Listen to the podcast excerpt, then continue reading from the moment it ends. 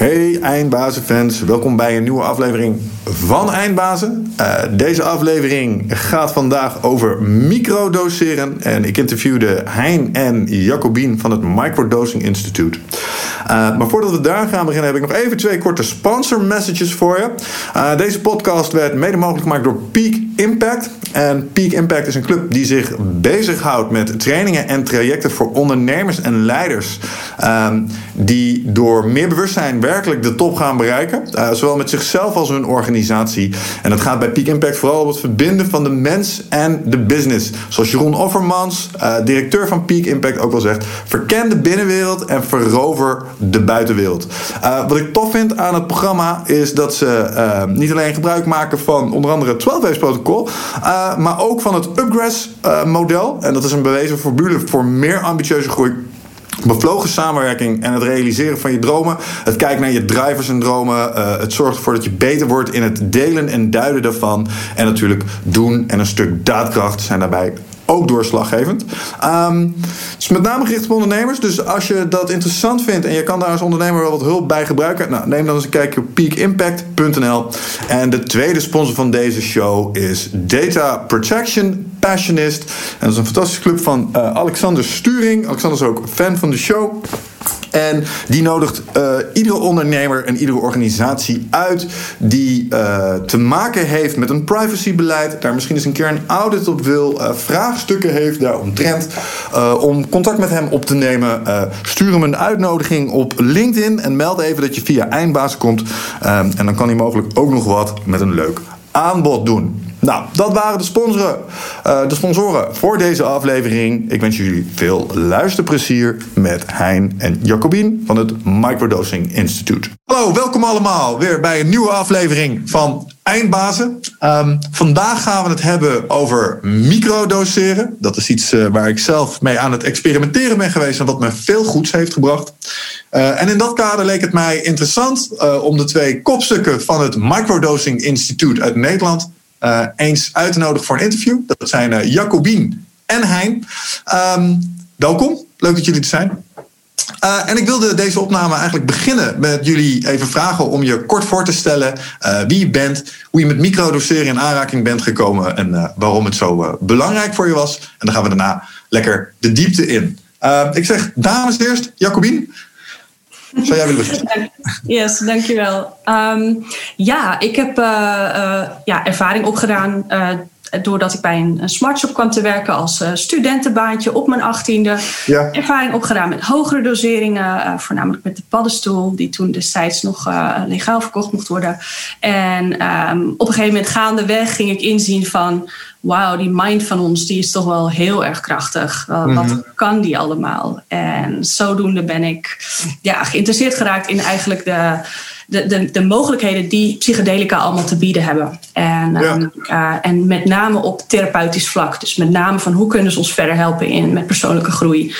En zodoende ben ik terechtgekomen bij uh, onder andere de Open Foundation. Um, die uh, onderzoek naar psychedelica uh, stimuleert, wetenschappelijk onderzoek. Daarna ja. ben ik uh, betrokken geweest bij de Psychedelic Society of the Netherlands. En ja, ben ik echt een voorstander geworden van het verspreiden van informatie, goede, betrouwbare informatie over hoe je met psychedelica kan werken voor jezelf, om daar voor jezelf voordeel uit te halen op je eigen pad. Um, ja. En op die manier. Um, ja, op die manier ben ik eigenlijk op een gegeven moment uitgekomen bij microdosing. Kwam, werd ik daar nieuwsgierig naar, ben ik dat zelf gaan proberen.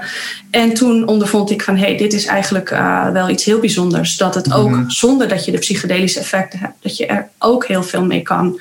En um, dat dit er ook ja, jou veel inzichten kan geven die je anders niet gehad zou hebben. Dus, uh, en uh, het is waarschijnlijk veel toegankelijker, want voor heel veel mensen is toch die trip toch nog wel een dingetje. En uh, niet iedereen zit erop te wachten. Dus nee. zodoende. En op een van de evenementen in die tijd, en dat was in december 2016, kwam ik Hein tegen. En die bleek met een, uh, eenzelfde idee rond te lopen van hey, dit is uh, super waardevol. Um, ik vind eigenlijk wel dat we hier uh, meer in kunnen doen. Dat er wel meer informatie in het Nederlands beschikbaar zou mogen zijn. Mm-hmm. Want er was alleen nog maar Engelstalige informatie via de Third Wave. En er is ook nog helemaal geen community. Er is geen plek waar mensen hun ervaringen kunnen uitwisselen. Dus toen zijn wij, hebben de koppen bij elkaar gestoken letterlijk en zijn we dus microdosing.nl begonnen. Ja. En um, daar is vervolgens van alles uitgegroeid. En een Facebookgroep van nu 4000 leden. En um, we zijn begonnen met online coachings en consults. En heel veel blogs. En ja, we delen ervaringen van mensen. En we hebben eigenlijk een community opgericht nu. Dus dat, um, ja, dat is, en dat is alleen maar aan het groeien en dat is nu helemaal internationaal aan het gaan ook. Want ja, er blijkt gewoon steeds meer vragen te komen naar uh, dit soort goede, betrouwbare informatie. Ja. Uh, ja, ook vanuit het, ook vanuit het uh, gezichtspunt van het is geen wondermiddel. hoeveel verwachtingen gooi ik hierop? Wat kan dit voor me doen? Maar eigenlijk de realistische kijk van oké, okay, ik, ik, wil dit, ik wil dit aanpakken, maar ik wil ook niet in een soort. Um, uh, en mijnenschijn verhaal terechtkomen. En ik wil ook niet in een uh, commercieel vangnet van winkels die dit aanbieden. En die uh, jou vertellen hoe het dan allemaal wel even zou moeten. En uh, wat je allemaal, nou ja, hoe jij allemaal kan transformeren binnen tien weken met microdosing. Dus ja, wij zijn van de realistische kijk op, okay. op microdosing. Mooi, ja. top, thanks. En jij? Zeker, ja, nou ja, goed, hè, daar sluit ik me helemaal bij aan. Uh, toen wij begonnen met microdosen, toen... Uh, ik ben Hein trouwens en uh, een van de medeoprichters, samen met Jacobien van microdosing.nl en later Microdose Institute zijn we geworden. En uh, ja, onze insteek was echt ten alle tijden van om met een gezonde dosis nuchterheid en skepsis uh, te bekijken uh, en in beeld te brengen van wat microdosing nou kan, kan doen voor, voor mensen. Zo ben ik erin geïnteresseerd geraakt. Ik ben in 2016 me erin gaan verdiepen. ik was al 30 jaar geïnteresseerd in psychedelica. Uh, hebben echt honderden uh, psychedelische sessies begeleid en zag al de, de helende potentiële uh, werking van, van hogere doses met psychedelica. Um, dus ja, toen um, zes jaar of zeven jaar geleden mijn beste vriend overleed aan cluster, gevolg van clusterhoofdpijn, mm. um, ben ik me gaan verdiepen in psychedelische onderzoeken. Want wij deden vaak hogere doseringen paddo's of psilocybine tegen zijn clusterhoofdpijn. Dat, eh, daar had hij altijd baat bij. Um, tegelijkertijd is een hoge dosering moeilijk te plannen. Dus vaak ging dat wel eens mis, was hij te laat. En uh, ja, hij kwam niet in een spiraal van, van, van isolatie en, en door die clusterhoofdpijn. En mm. ja, stapte hij uit het leven. dat, dat heeft ja, voor mij natuurlijk echt een schok, schok veroorzaakt. Maar tegelijkertijd ook de motivatie en de drijf van hey, hoe kan dat nou dat dat voor hem werkt? En waarom zijn die paddenstoelen nou eigenlijk illegaal en wat voor onderzoeken zijn hier nou naar gedaan worden. Dus toen, ja, toen kwam ik dus op die psychedelische onderzoeken. Uh, toen kwam ik al snel op microdosing en toen vroeg ik mij al snel af van hey, zou dit nou misschien een soort preventief medicijn hadden kunnen zijn voor zijn, voor zijn aandoening. Mm-hmm. Uh, nou, toen kwam ik in contact met James Fadiman. Die had ik toen geschreven. Ik heb uh, een, mijn, ja goed, toen dacht ik van oké, okay, op internet staan er allerlei voordelen te, te, vinden.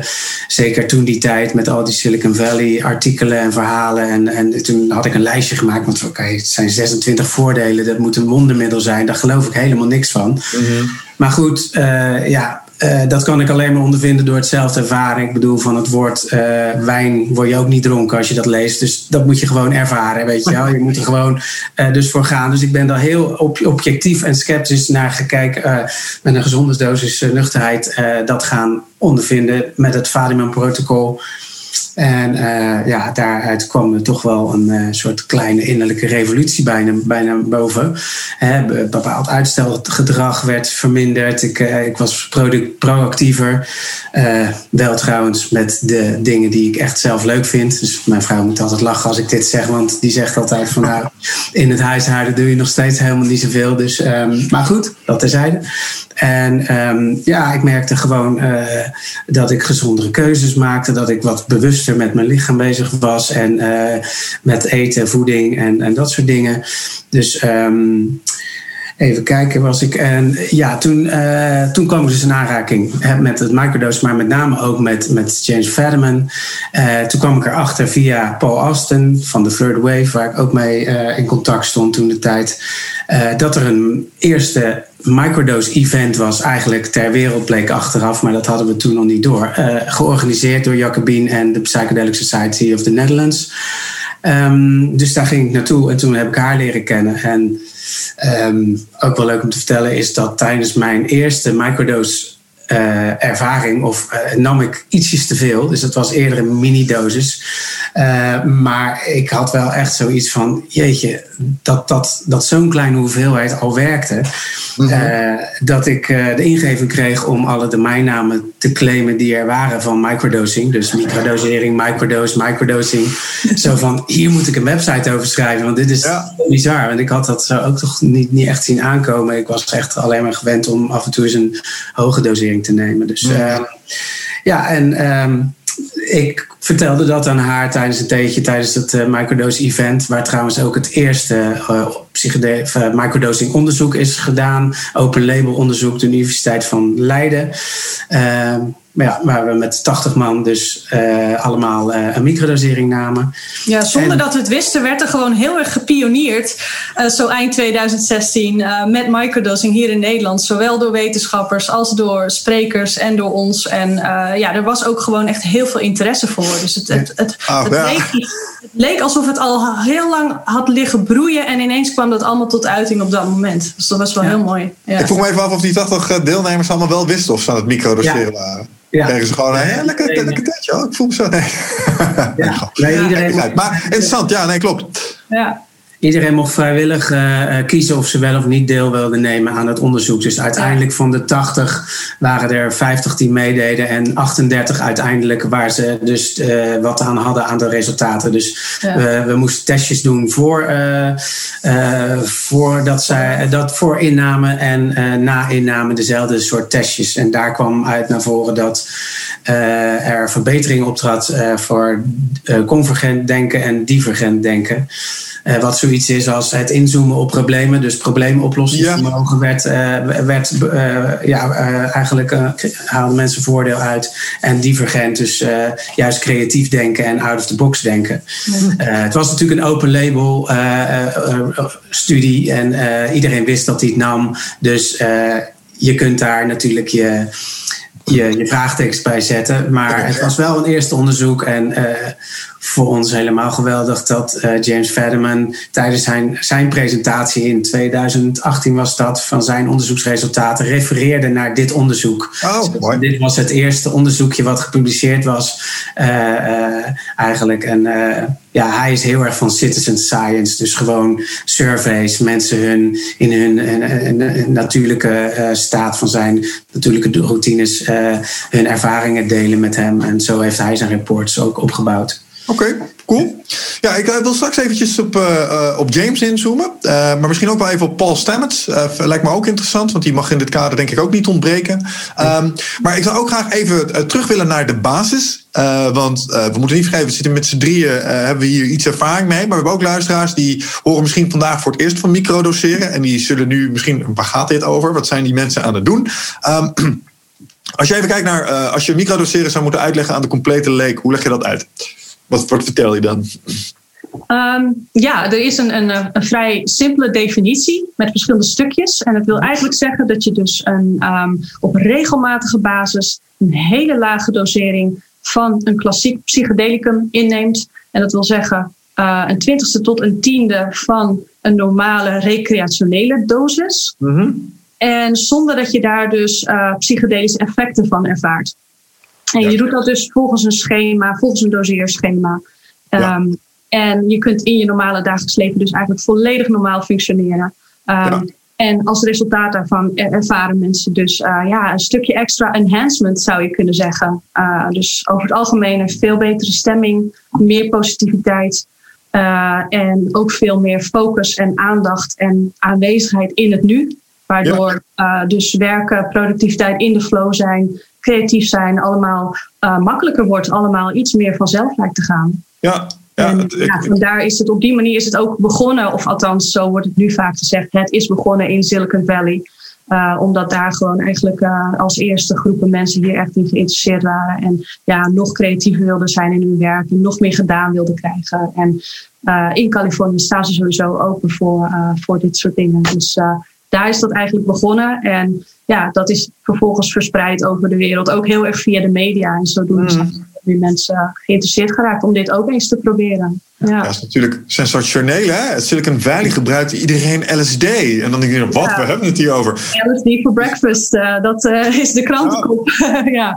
En ik snap het. Uh, het, was wel, het was wel daar, al daarvoor begonnen. Hè? Dus James Fadiman is in 2010 uh, aan de hand van uh, zijn boek Psychedelics Explorers Guide, waar één hoofdstuk in staat over microdosing. Mm Dat hij dan weer, we komen er daar misschien nog op terug, maar in ieder geval, hij was dus daar al mee bezig. Hij had zijn, zijn volgers al gevraagd van, joh, uh, neem nou dat is volgens het Federman Protocol, een research protocol. En, en kijk nou eens, rapporteer nou eens naar mij wat jullie ervaren. Heel ja. open. En toen is dat opgepikt door Rolling Stone. En die hebben toen inderdaad uh, een iemand, eigenlijk, weet dat, een column geschreven over iemand die in Silicon Valley dit deed en dus het voordeel ervaarde. En toen is dat balletje echt gaan rollen in 2015. Ja, ja. ik kreeg bij, bij microdoseren, toen ik het voor de eerste keer mee in aanraking kwam, moest ik eigenlijk direct denken aan.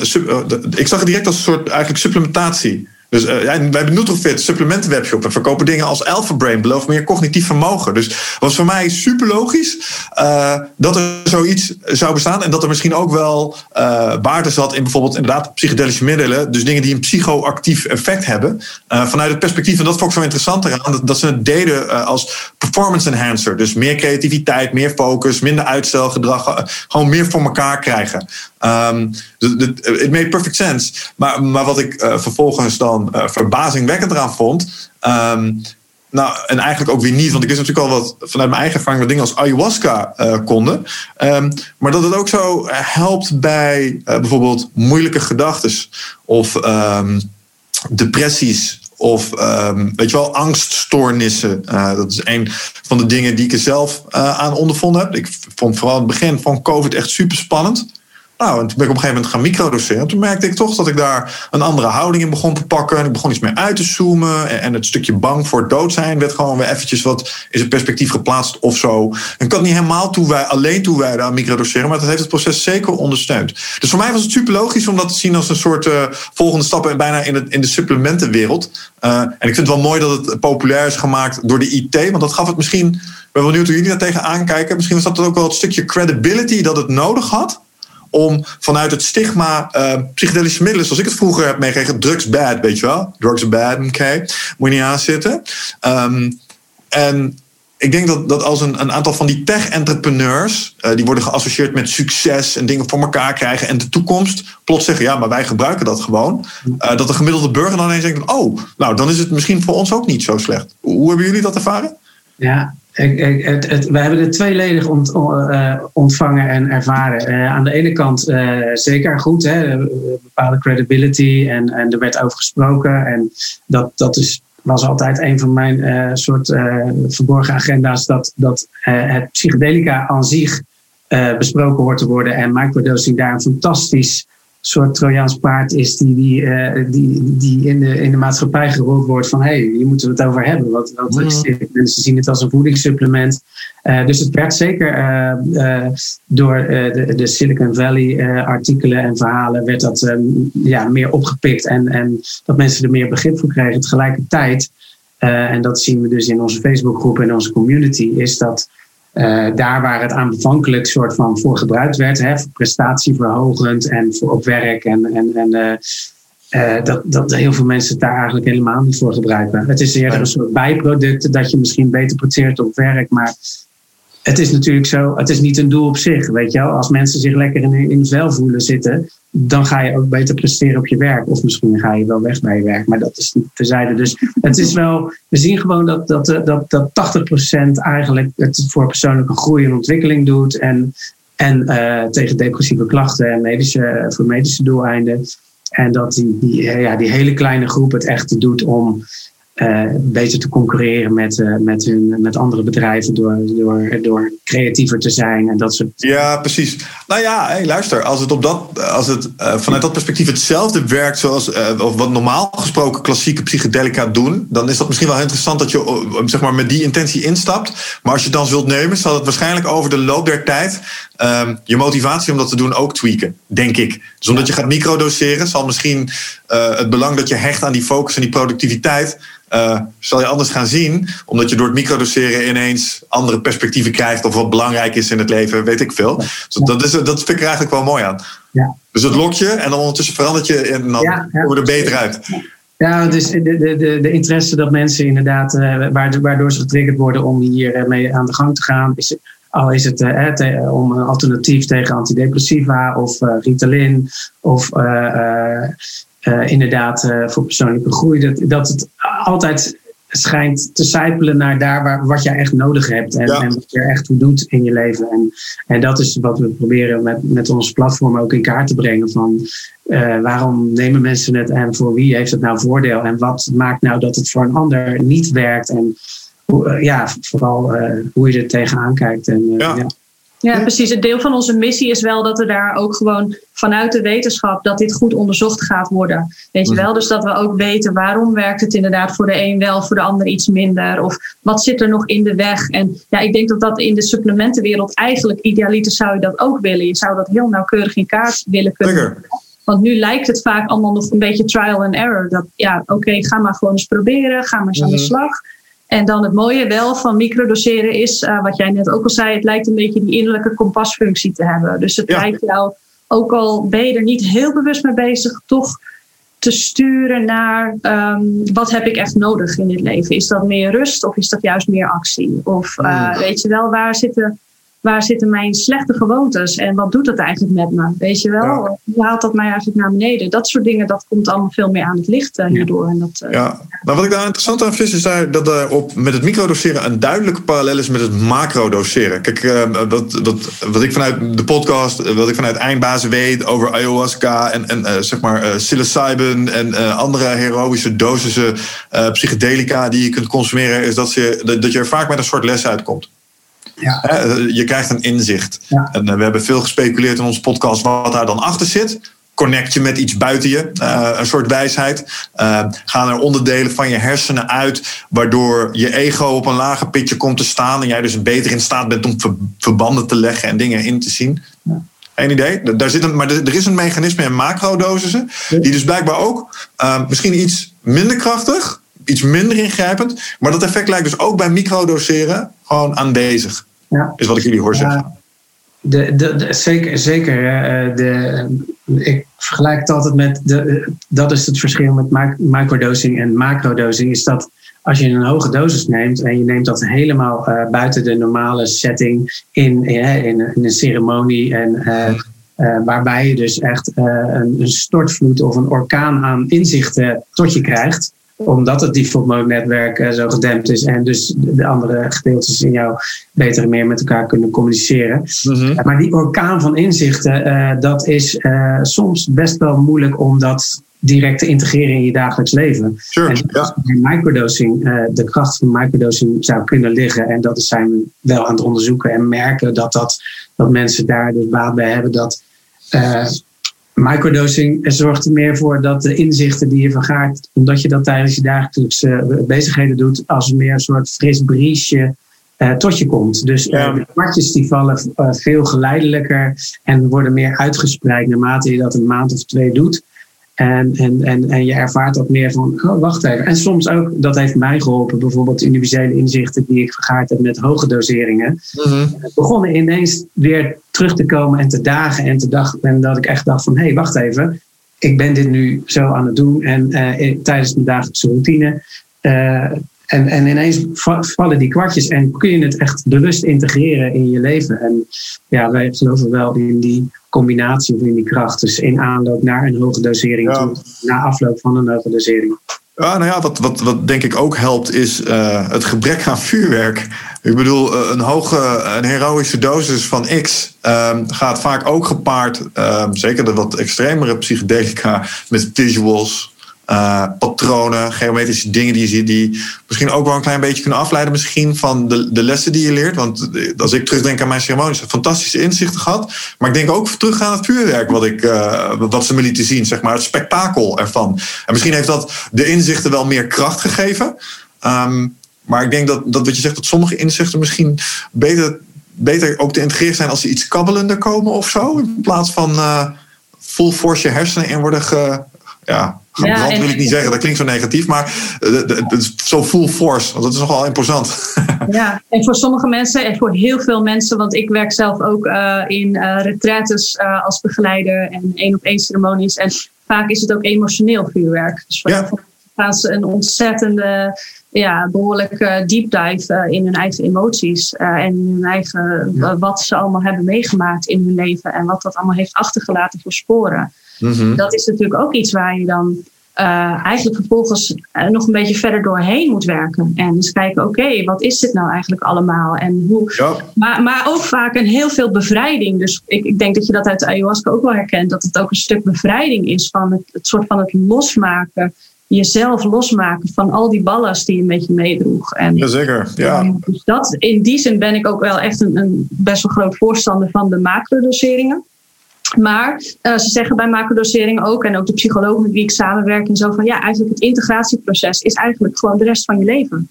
Dus ja. naast de ceremonie ben je oh. eigenlijk de rest van je leven alleen maar aan het integreren. En sommige kwartjes vallen ook gewoon echt pas een jaar later, bijvoorbeeld. Ja. Ja. weet je, dat is echt. Uh, en, en, en, dat vraagt wel dat je er een beetje bewustzijn bij blijft houden. Dus dat je het.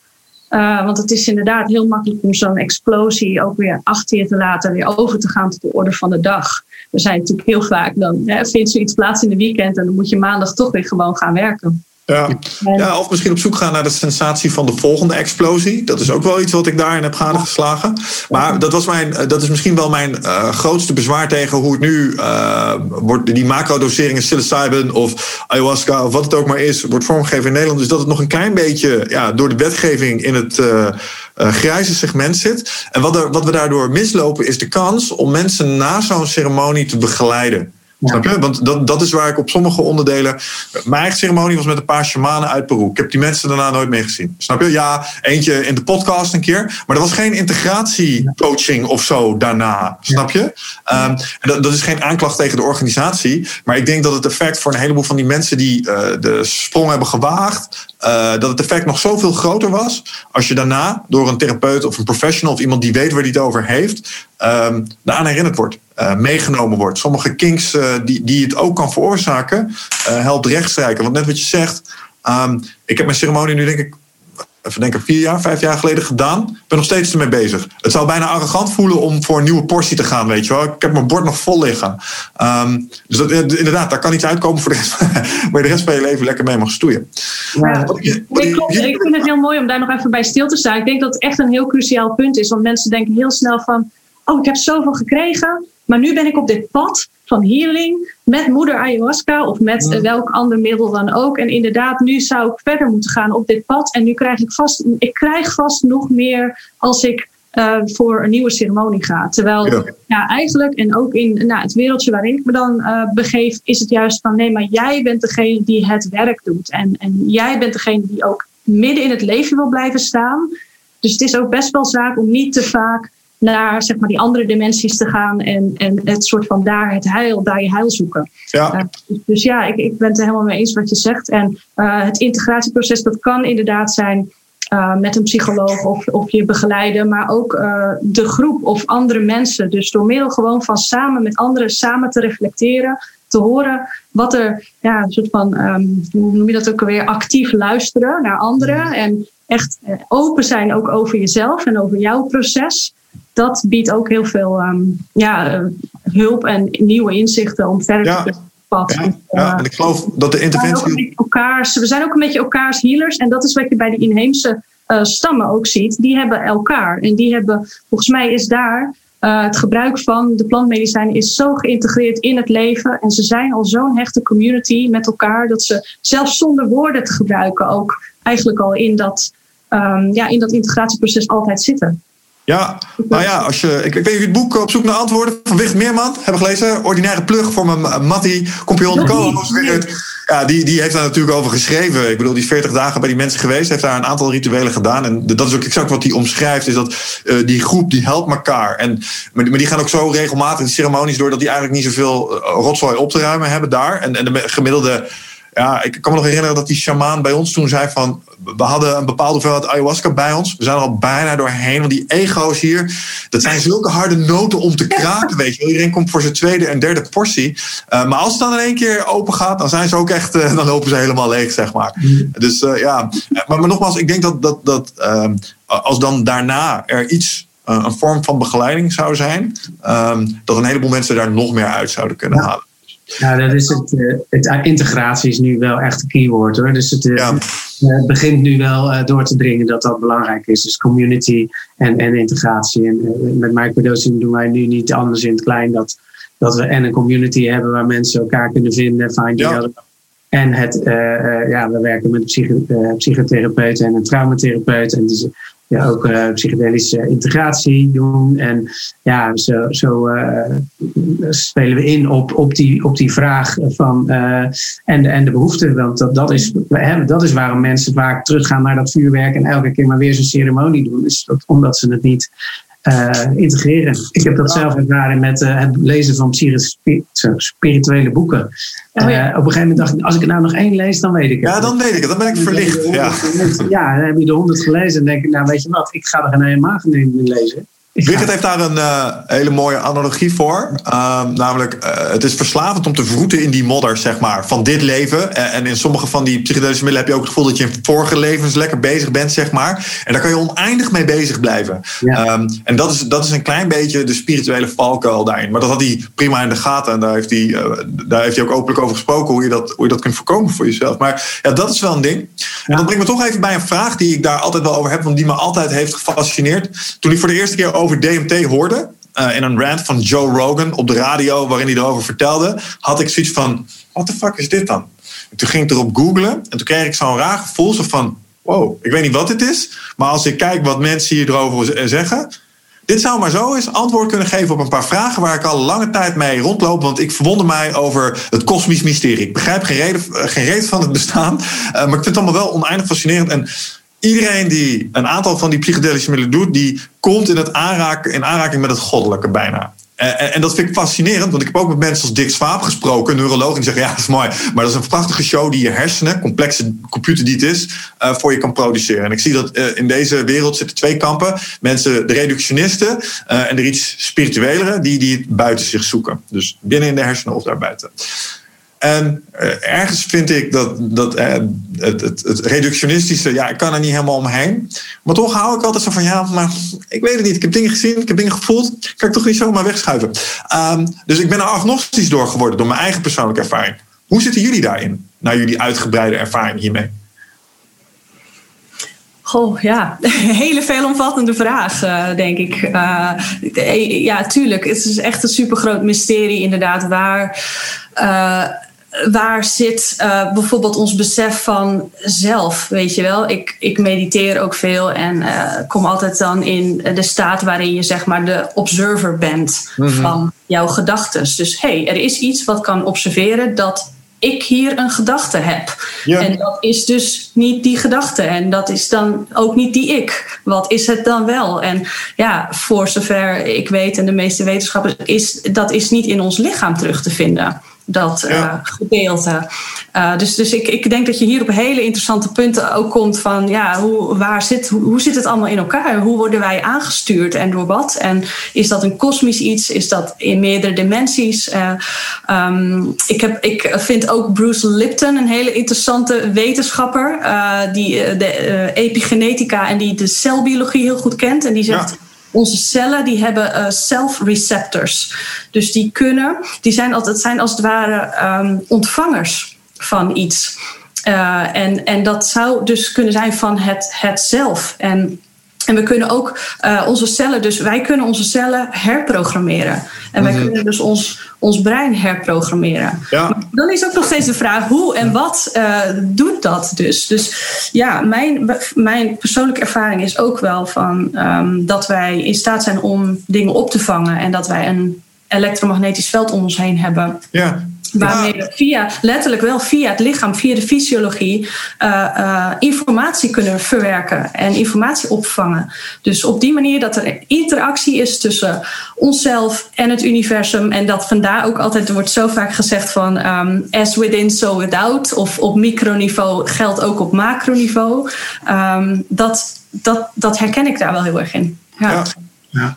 Uh, Hein, hoe kijk jij dat tegenaan? Ja, ik, uh, je gaf aan de DMT. Hè, dat is een goed voorbeeld van als mensen die ervaring hebben dat op de een of andere manier ze intappen op een bepaalde dimensie die ze allemaal ervaren. dus het is allemaal een beetje hetzelfde soort geometrische patronen, bepaalde entiteiten die, die er hetzelfde uitzien, die ze ervaren. En ja, dat, dat maakt het wel heel interessant. Van wat, hoe kan dat nou? Natuurlijk, die neuroloog die zegt van dat is een spel van de hersenen. En dat zou wel goed kunnen, maar het is wel, denk ik, ook, uh, die hersenen zijn ook wel een ontvanger om uh, in te tappen op het holistische veld uh, of het kwantumveld. is mijn ja. gevoel of ervaar ik wel eens. En nogmaals, dat, dat zijn subjectieve ervaringen. En ik sta altijd overal voor open. En, mm zonder dat ik al snel ergens een conclusie op trek. Ja. Maar, maar het is wel waar dat een deel van alles wat wij ervaren tijdens zo'n uh, macro-trip, zeg maar, dat dat ook wel te verklaren is vanuit hersenpatronen. En, ja, sure. Uh, daar is nu volop mee bezig bij uh, Imperial College London door mensen onder een fMRI-scanner te leggen en te zien welke hersengebieden meer en minder actief worden, waardoor andere hersengebieden de ruimte krijgen om inderdaad vrij te associëren en zich met elkaar te verbinden. Mm -hmm. Waardoor wij inderdaad inderdaad ineens, uh, wat is het, um, uh, muziek kunnen voelen en kleuren kunnen horen en, en al dat soort dingen door elkaar. Steeds, ja. Ja. Ja. ja, precies te ervaren. Dat was niet alleen een zangeres in de jaren negentig. Dat is ook een uh, fenomeen waarbij je kleurtjes plots kunt proeven en zo. Ja, klopt. Ja. Interessant. Nou, de reden dat ik even op inzoom is omdat... Kijk, ik kijk ook al een tijdje naar, naar het veld psychedelica. Um, ik heb me ook wel eens verdiept in uh, mindfulness, meditatie. Ik ben recentelijk een keer uh, de binaural beat kant ingestapt. Kom je in Hemisync, Monroe Institute. Kom je in aanraking met de Gateway Experience. En dan kom je erachter dat je via bepaalde meditatieve oefeningen... kun je maar zo je hersenen op een bepaalde frequentie ergens plaatsen intappen. Jan Bommeré schijnt hier ook mee bezig te zijn. En dan denk ik, oh, maar, maar als IT'er ben ik gewend in te denken over dragers, IT-protocollen. Daar zou maar zoiets kunnen plaatsvinden. Um, en als ik dat dan ook, en dan gaan we even terug naar de psychedelica, dan aanhoud tegen iets als waar een Paul Stamets mij op wees. Bijvoorbeeld het bestaan van iets als een mycelium network. Dus, dus een, hè, een groot netwerk in aarde dat eigenlijk overal onderdoor loopt, dat alles aan elkaar lijkt te verbinden. En als moeder natuur een internet zou hebben, dan zou dat het zijn. Dat is een netwerk waarover bomen met elkaar praten uh, en planten informatie met elkaar uitwisselen. Iets wat ik niet wist wat ze konden, uh, maar waar Stamets um, en. Um, ach, hoe heet hij nou, de beste man die uh, Michael Pollen het onder andere ook over hebben gehad. En toen dacht ik, hmm, als ik die dingen gezamenlijk beschouw. Um, zou het dan kunnen zijn dat je toch op dingen kunt intappen, misschien? Um, omdat die, die, die ervaring, die subjectieve ervaring die mensen hebben, die fascineert mij. Dat je zo ineens in een andere wereld kunt zijn en dat er, zo, dat er contact is met iets entiteiten. En ik dacht dat ja, dat zijn hersenspinsels. Totdat ik The Nexus Project, ik weet niet of jullie dat kennen, um, tegenkwam. En dat, dat is gewoon oprecht uh, het in kaart brengen van alle entiteiten die in psychedelische realms uh, geëncounterd worden. Sterker nog, ze hebben nu een stukje technologie ontwikkeld waarmee ze met een infuusdrip langere periodes van tijd onder invloed van DMT in die mindspace kunnen zijn om hem te verkennen. Met andere woorden, ze willen hem in kaart gaan brengen omdat het zo echt voelt. En, en daar, daar zit voor mij het mysterie, zeg maar. Ik kan er helemaal bij dat dat misschien vanuit de hersenen wordt gegenereerd. Want prachtig apparaat, echt oneindig complex. Het meest complexe ding wat we kennen. Ja. Ja. Maar, maar die variabelen allemaal bij elkaar, waar ik het net over had, denk ik, ja, I don't know man, misschien we hadden de psychonauten gelijk. En dus ook als je de kosmos te kennen. Ja, en als je ook vraagt van waar komt het vandaan? Uh, Rupert Sheldrake heeft hier ook nog een hele mooie theorie over. Um, als je, en dat, dat komt een, een, beetje in de buurt van de collective unconscious. Morphic dus, resonance. Ja, ja precies. Ja, ja, ja, ja, ik ken het. Ja. ja, hij zegt dus ook dat bijvoorbeeld, een, nou, als je het hebt bijvoorbeeld over de ayahuasca of een bepaalde psychedelische substantie en jij gaat dat nemen, dan is de kans vrij groot dat je uh, een jaguar tegenkomt of een anaconda of een dier uit de jungle. Mm Dat uh, al die, die hele geschiedenis van het gebruik van dat middel komt als het ware mee. Die is als het ware, daar is een veld omheen gecreëerd. En dat komt als het ware, jij komt daarmee in aanraking. Je krijgt daar toegang toe op het moment dat jij het in je hebt en het begint te werken. Weet mhm. je wel? En daarom is het ook dat mensen vaak met LSD vaak meer geometrische patronen zien. En dat bij MDMA komt er uh, meer een, een uh, ja, vrijheid en liefde en feest en genieten van het leven. En, en al dat soort dingen worden veel meer sterker worden meegedragen. En zo heeft iedere druk, als het ware, een, een geschiedenis. Ja, Iboga, voornamelijk Afrikaanse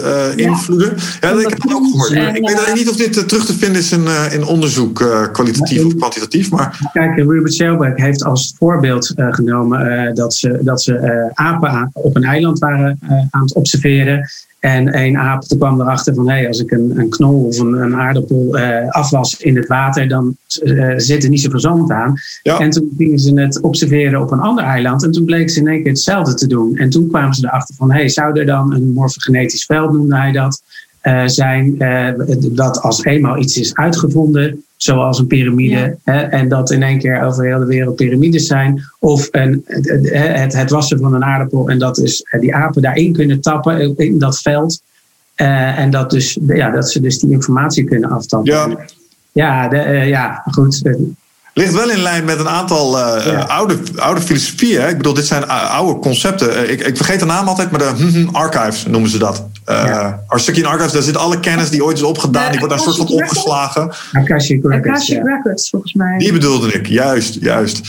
Um, ja. fascinerend om over na te denken. Dat blijft toch altijd een beetje het enigmatische aan die psychedelics. Die, die voorspelbare mystieke ervaring die er aankleeft. Die als je hem hebt ondergaan ja, ik, weet nog wel, de eerste podcast zat ik tegen had ik zelf nog nooit een psychedelische trip gehad van die aard. Zat ik van, ja, komt allemaal uit je hoofd, jongen. En dan heb je het gedaan en denk je, ja, ik snap wel dat je daarna even gelooft in toveren, weet je wel. Want het is echt wel spectaculair ja, dat Ja, en tegelijkertijd is het ook weer een beetje, vind ik, een valkuil. Vooral voor ons mensen hier in deze cultuur. Wij zijn nogal gericht op het hebben van nieuwe baanbrekende ervaringen. Weet je wel, we graag en we willen altijd weer nieuwe dingen meemaken. Dat het bijna een soort van bucketlist dingetje wordt om dit te hebben. Terwijl voor heel veel mensen is een psychedelische trip gewoon, ja, soms is het gewoon puur confrontatie puur emotie, puur mhm. dealen met je eigen gevoelens. Uh, er is niet een soort shortcut naar van, oh, ik wil, ik bestel die ervaringen waarbij ik toegang krijg tot de Akashic Records of een, een totale mystieke uh, god-eenheidservaring. Uh, dat is wat ik graag wil. Dat zou heel mooi zijn, maar blijkbaar zit er toch een soort, heeft het ook ik denk uh, dat het toch ook de natuur is of het grotere plan voor ons dat we krijgen wat we nodig hebben en niet wat mhm. we bestellen. Nou, dat is wel wat de gemiddelde shaman je ook vertelt. Het gaat je vertellen wat je nodig hebt. Eh, onderga de les gewoon in dat opzicht. Ja, nee. Um, ja. Eh, duidelijk, duidelijk verhaal. Het is en, ik... om, lessen te leren, om ons lessen te leren en niet om ons uh, ja, nou ja, te vermaken dan weer. Ja. Zo. Of en als je kijkt naar, naar, naar, het soort lessen wat je leert, kijk, um, even, even los van het, het potentiële enigmatische en het, en het hogere waarbij je mee in aanraking komt, uh, is er natuurlijk ook zoiets, en daar, daar denk ik ook wel over na. En ik heb dit ondervonden omdat ik heel openlijk heb verteld over mijn eigen ervaringen. Komen mensen naar me toe die vertelden, ja, toen ik mijn ceremonie ging, had ik ook uh, transformers uit het plafond van een UVO verwacht maar die waren er niet. Uh, maar misschien hebben sommige mensen door het horen van mijn verhaal daarover ze wel gezien, snap je? Uh, en, ik wist natuurlijk ook, ik heb iedereen heeft wel eens gehoord van, ja, het leven is een soort grote rat, een soort klok, uh, en dat, dat gaat oneindig door. Dat had ik ook al eens gehoord voordat ik een ayahuasca-ceremonie inging. Maar daar zag ik hem ineens. Ja, dan mag je je afvragen, zag je hem nou echt, of was dat iets wat al in je hoofd zat, omdat je best wel wat boeken hebt gelezen over dat soort dingen en zo, weet je wel? Um, kijk, dat is, dat is het grote vraagteken erbij. Um, maar dat was op een gegeven moment ook, uh, dat, dat, dat daar gewoon terecht over opmerkte. Maakt eigenlijk niet uit. Ja, nou, ik zeg het gaat om het effect. En het effect was, ik doe sommige dingen nu niet meer die ik eerder wel deed als gevolg daarvan. Dus concentreer je daar maar even op. Desondanks, ik vind het wel heerlijk om erover te mijmeren zo af en toe. Ik zeg altijd, nut is belangrijker dan waarheid, weet je wel. Wat kun je ermee, uh, weet je wel. Ik, mijn, mijn meest bijzondere psychedelische ervaringen was in Guatemala... bij de Lago de Atitlan. Heel groot vulkaanmeer met drie vulkanen eromheen. En we hadden een, een, een oud en nieuw feest daar. En er kwam een Guatemalteek met paddenstoelen aan. En die zei, honguitos. En wij, ja, is goed. En ja, en, na het was uit, uh, net voor de zonsopgang zat ik naar dat meer te staren. En ik werd in één keer door een soort energie bevangen, weet je wel. Of, het, nou ja, of dat nou een soort entiteit was of een, een bepaalde soort energie. En die, en die, uh, ja, die dreef mij naar, naar dat meer toe.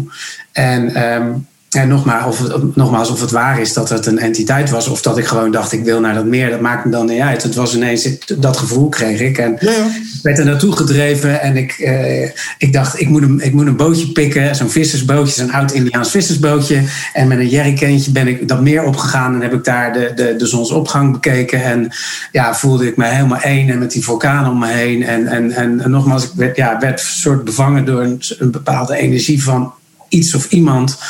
En ik kon het allemaal niet thuisbrengen, maar ik had wel echt een van mijn meest mystieke ervaringen ever. Ja. En, uh, en, drie weken later zit ik in een leuk spiritueel boekwinkeltje, een beetje argeloos te, te, kijken naar de dvd'tjes en naar de boeken. En kom ik in één keer, pak ik een dvd-beet en ik denk, hé, hey, dat is hetzelfde indianenbootje als die ik, uh, waar ik in had gezeten. En toen ben ik die dvd gaan kijken en toen bleek dat van een shamaan te zijn die in, uh, weet dat, 1995 alle stammen bij elkaar heeft gebracht om te praten over 2012 en over de klimaatsverandering en dat soort dingen. En ja, wat mij de, als nut uh, bij is gebleven, is dat ik het altijd heel erg fijn vind om, of in ieder geval uh, mijn gave is om mensen bij elkaar te brengen en mensen te verbinden. En ja, ik kreeg in één keer een soort van mijn missie door van, hey, wat bizar dat ik drie weken daarna exact hetzelfde bootje en ook nog eens vergeten te vertellen, exact hetzelfde meer was. En mhm. eh, alleen hij zat dus een ritueel te uiten, terwijl alle speedboten overdag langs hem heen gingen. En bij mij was het zonsopgang, dus er was helemaal niemand. Maar ik kreeg wel dat, uh, mijn missie door van ik moet mensen met elkaar verbinden en uh, mensen samenbrengen. In, in dit mhm. geval dus met ons platform. Dus ja, wat dat betreft zie ik het eh, van, ja, ook al is het een subjectieve ervaring die ik misschien niet helemaal uh, kan uh, uitleggen en doen. Het heeft mij wel gebracht waar ik nu ben en het heeft mij wel echt iets gebracht. Dus ja. Ja, en alle voldoening die dit jou geeft en die dit andere mensen geeft. En, en ik, ik, ik denk echt van, wauw, we moeten onszelf gewoon trainen om meer op dit soort signalen te letten. Want ik denk dat ze er altijd zijn. Ja. Dan denk ik echt. ja, ja, het is een interessant stukje synchroniciteit als je dat zo beschouwt. En dat vind ik ook een van de fascinerende dingen hieraan is dat iedereen er, uh, uh, dat er niet voor iedereen, maar voor sommige mensen een aspect van een, inderdaad een opdrachtje meekrijgen aan vast zit. Ja, als je naar Wicht kijkt ook, die krijgt gewoon loeihard instructie. Je gaat een boek schrijven, vriend. Maar ik heb gezien hoeveel effort dat gekost heeft. Ja. Um, ik weet niet wie dat gedaan had als het hem niet als van direct commando was uh, meegegeven, snap je? Um, dus dat vind ik ook wel interessant aan. Alsof de planeet zo af en toe eens even, hey, pst, aan de gang, weet je wel. Anders gaan de dingen niet goed. En dat is ook echt letterlijk wat de shamanen zeggen wat het is. Hè? Het is de plantintelligentie die ons uh, dingen komt uitleggen. Ja. Um, interessant, interessant. Hey, um, wil toch weer even terug naar um, uh, iets meer uh, het alledaagse bestaan. Um, en, micro-level. ja, ja naar, naar, naar de, terug naar de realiteit. Um, nee, maar even naar um, als het gaat om microdoseren, ik, ik wilde even kijken naar uh, Fadiman en naar Stamets. En dan met name als het gaat om uh, hun protocollen. Dus stel je voor, je, je, hebt hier naar geluisterd en denkt... oké, die macrodosis, oh, misschien pittig... maar dat microdoseren sounds good. Uh, want er kleven voordelen aan, hoor ik. Um, Welke twee, uh, jullie hebben twee vormen met name die jullie uh, onderkennen. Er zijn er vast meer. Uh, ik freewheel iets meer, bijvoorbeeld als ik zelf microdoseer. Maar kunnen jullie daar even kort iets over vertellen? Bijvoorbeeld het Fadiman-protocol. Wie, was, wie is Fadiman nou precies? En hoe is hij tot dit protocol gekomen? En hoe ziet het eruit?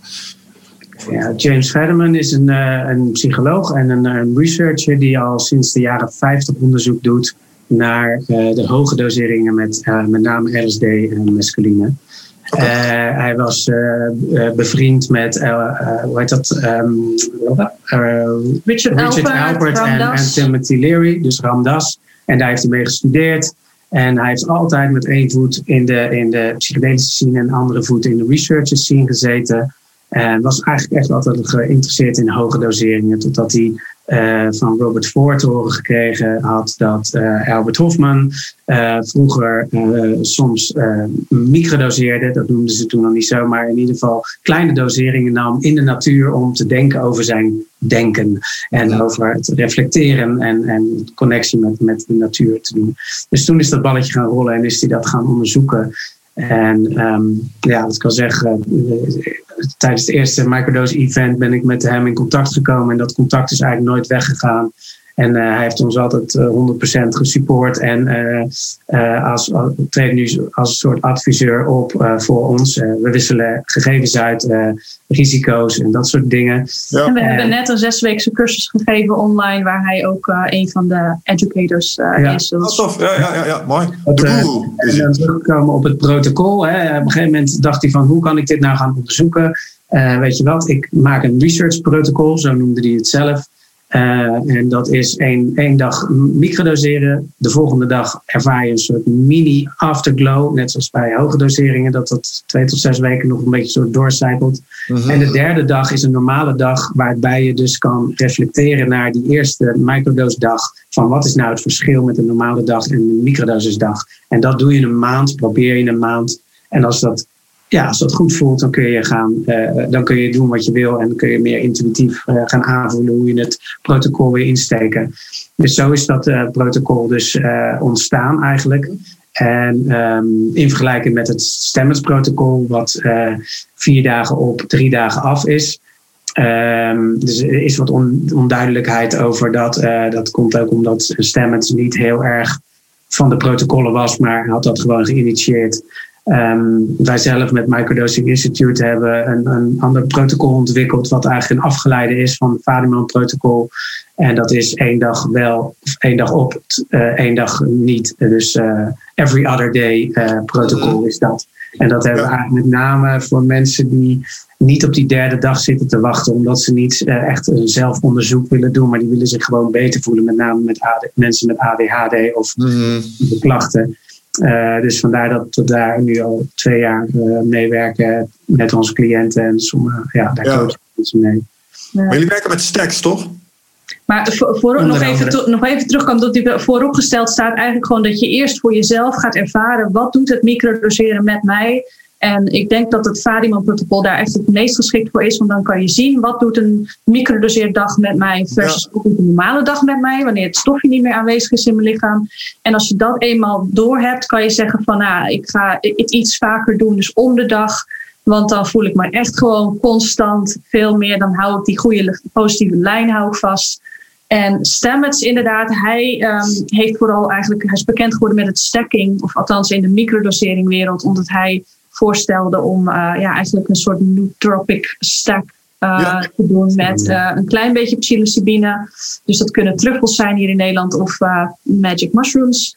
Um, en dan lion's mane, een gewone dagelijkse portie lion's mane, wat een, een, functionele paddenstoel is, met hele goede effecten voor cognitie. Ja. En uh, mogelijk ook, uh, uh, ja, hoe noem je dat? Herstel, herstel van hersenschade en het voorkomen van Alzheimer. Het lijkt allemaal die kant op te gaan qua wat er nu over bekend is. Mm. En dan gecombineerd met vitamine B3 of niacine, wat zorgt dat het door de bloed-breinbarrière mm. gaat. Waardoor dus ja. ook daadwerkelijk bij je hersens terechtkomen, allemaal. dus, Fungeert als een soort taxichauffeur, die niacine. Ja omdat het uh, ja, de, uh, net even dat setje geeft uh, naar het uiteinde van, van je neuronen. En ja. ja. waar dus neuroplasticiteit. ja, ja, precies, inderdaad. De bevordering ja. van de neuroplasticiteit, wat eigenlijk gewoon is van het aanmaken van nieuwe verbindingen in je hersenen. En die vervolgens gaan trainen, waardoor je die nieuwe mogelijkheden en die nieuwe um, uh, gewoontes of de oude gewoontes afleren en nieuwe gewoontes daarvoor in de plaats, waardoor je dat uh, als het ware je nieuwe normaal gaat worden. Ja. Dat blijft het zo doorgaan. Het leren van nieuwe dingen valt er ook onder. Dus ja, ja super veelbelovend. Hij om de een of andere reden, en we hebben meerdere keren met hem gemaild en ook samen met Fadiman geprobeerd helderheid te krijgen van waarom is zijn protocol vier dagen op en drie dagen af. En uh, dat is nog steeds niet helemaal duidelijk. Uh, het, het, het, het, valt niet 100% te verklaren waarom hij dat um, ja, aanbeveelt. Dus, uh, en, en zelf hebben we het ervaren, tenminste ik heb het ervaren en ik vind het heel goed, heel fijn, maar het is ook best wel krachtig. Het is best wel heftig. Dus om vier dagen achter elkaar die sterk te nemen. Ja. Ja, dan denk ik, wow, van mij mag er wel even een dagje tussen. Ja. Zit jij uh, vaak in je hoofd? Uh, neem je heel veel informatie tot je video's, podcasts, boeken? Uh, nou, voel je niet schuldig, dat doen heel veel mensen natuurlijk. maar vaak zijn we op zoek naar antwoorden. gaan we nog meer informatie tot ons nemen, terwijl ja, de antwoorden liggen toch echt in onszelf. En dat is iets wat we voelen met ons lichaam. Maar vaak zijn we zo erg in ons hoofd bezig ja, dat we dat ook niet meer, dat we daar niet meer echt goed bij kunnen. En dat is graag waar ik je voor uit wil nodigen. Voor Ride of Passage. 24, 25 en 26 mei is er weer een nieuwe editie.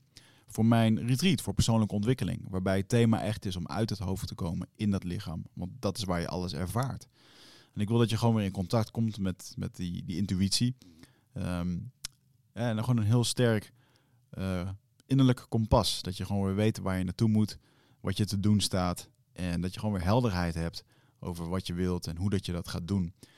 En dat doen we middels uh, bio-energetische oefeningen, dynamische meditaties, een stuk shamanisme zit erin. Het enige wat er bekend is van het programma is dat er een zweethut in zit.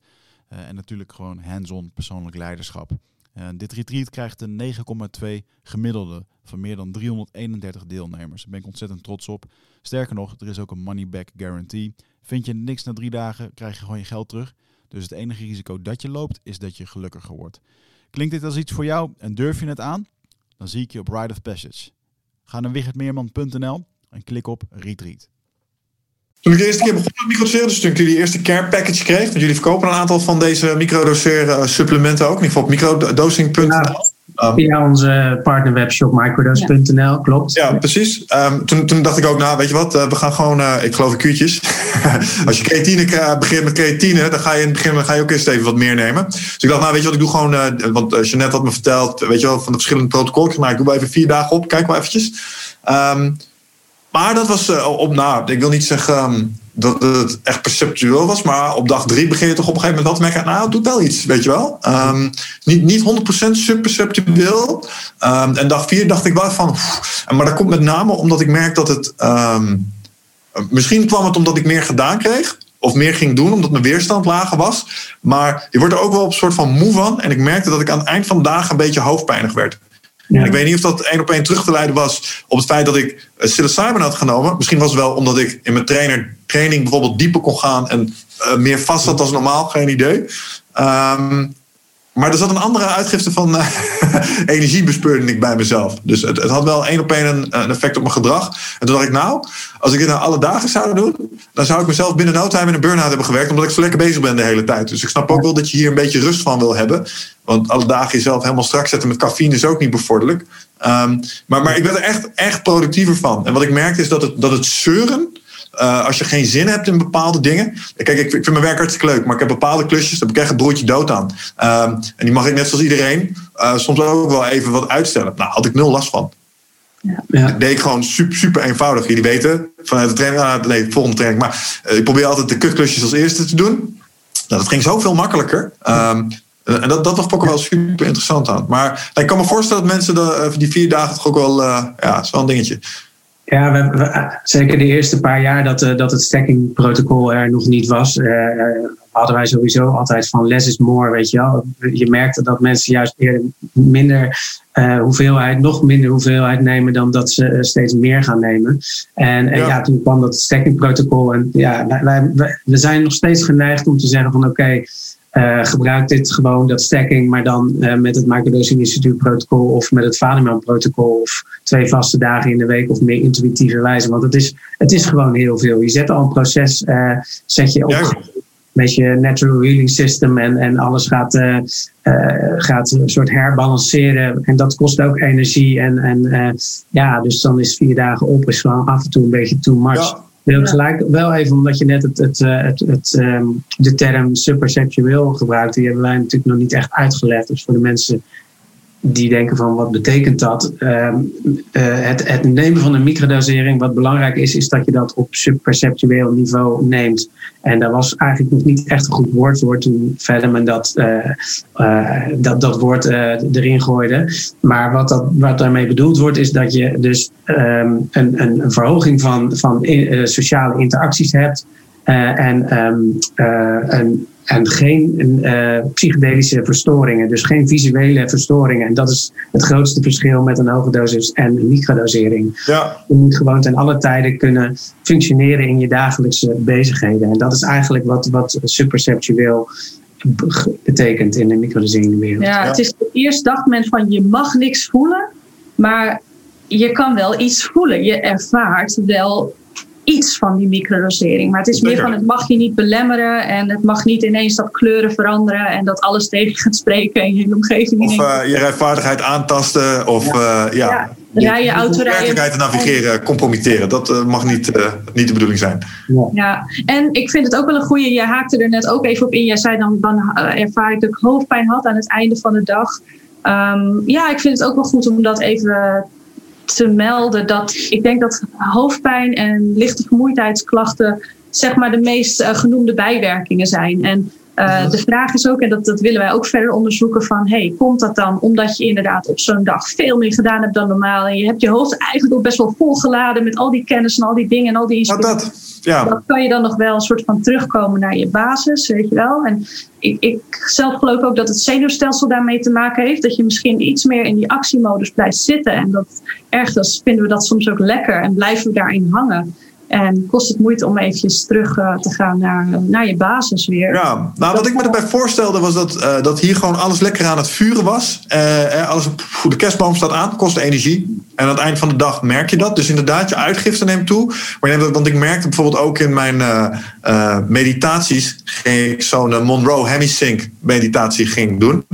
Ah, dat uh, werd, bijna. Uh, laat ik het zo zeggen, ik, ik word niet snel emotioneel. Maar soms ik, ik kwam ineens in dat ayahuascaanse gevoel van: wow, ik ben over dingen aan het nadenken. En ineens dacht ik: oh shit. En ik kreeg inzichten en zo. Ik dacht: Oh ja, weet je. En dus je bent daar ook gewoon op een ander niveau ineens over zwaardere dingen. Uh, niet negatief, maar je bent er meer mee bezig als dat je op een gemiddelde dag zou zijn. En nou, iedereen weet die wel eens flink nagedacht heeft over uh, dingen of het leven. Ja, dat kost ook energie. Ja. Dus ik denk dat het, dat het daar met name zit. Je uitgifte van energie wordt gewoon wat hoger. Omdat je wat minder belemmerd wordt door wat het ook maar is wat je normaal gesproken door de voeten, voor de voeten loopt.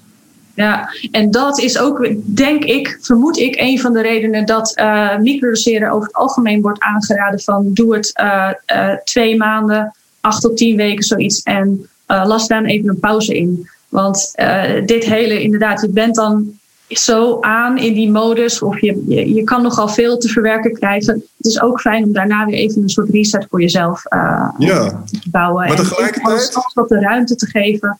Uh, plus dat het, dat het lijkt ook een tolerantie te hebben. Dus het lijkt ook dat je uh, lichaam en je geest, je hele gestel, iets minder uh, sterk reageert op die microdosing na twee maanden. Alsof zeg mhm. maar, het trucje inmiddels bekend is of zo. Dus je reactie erop is ook minder sterk. Dus er is iets van een tolerantie.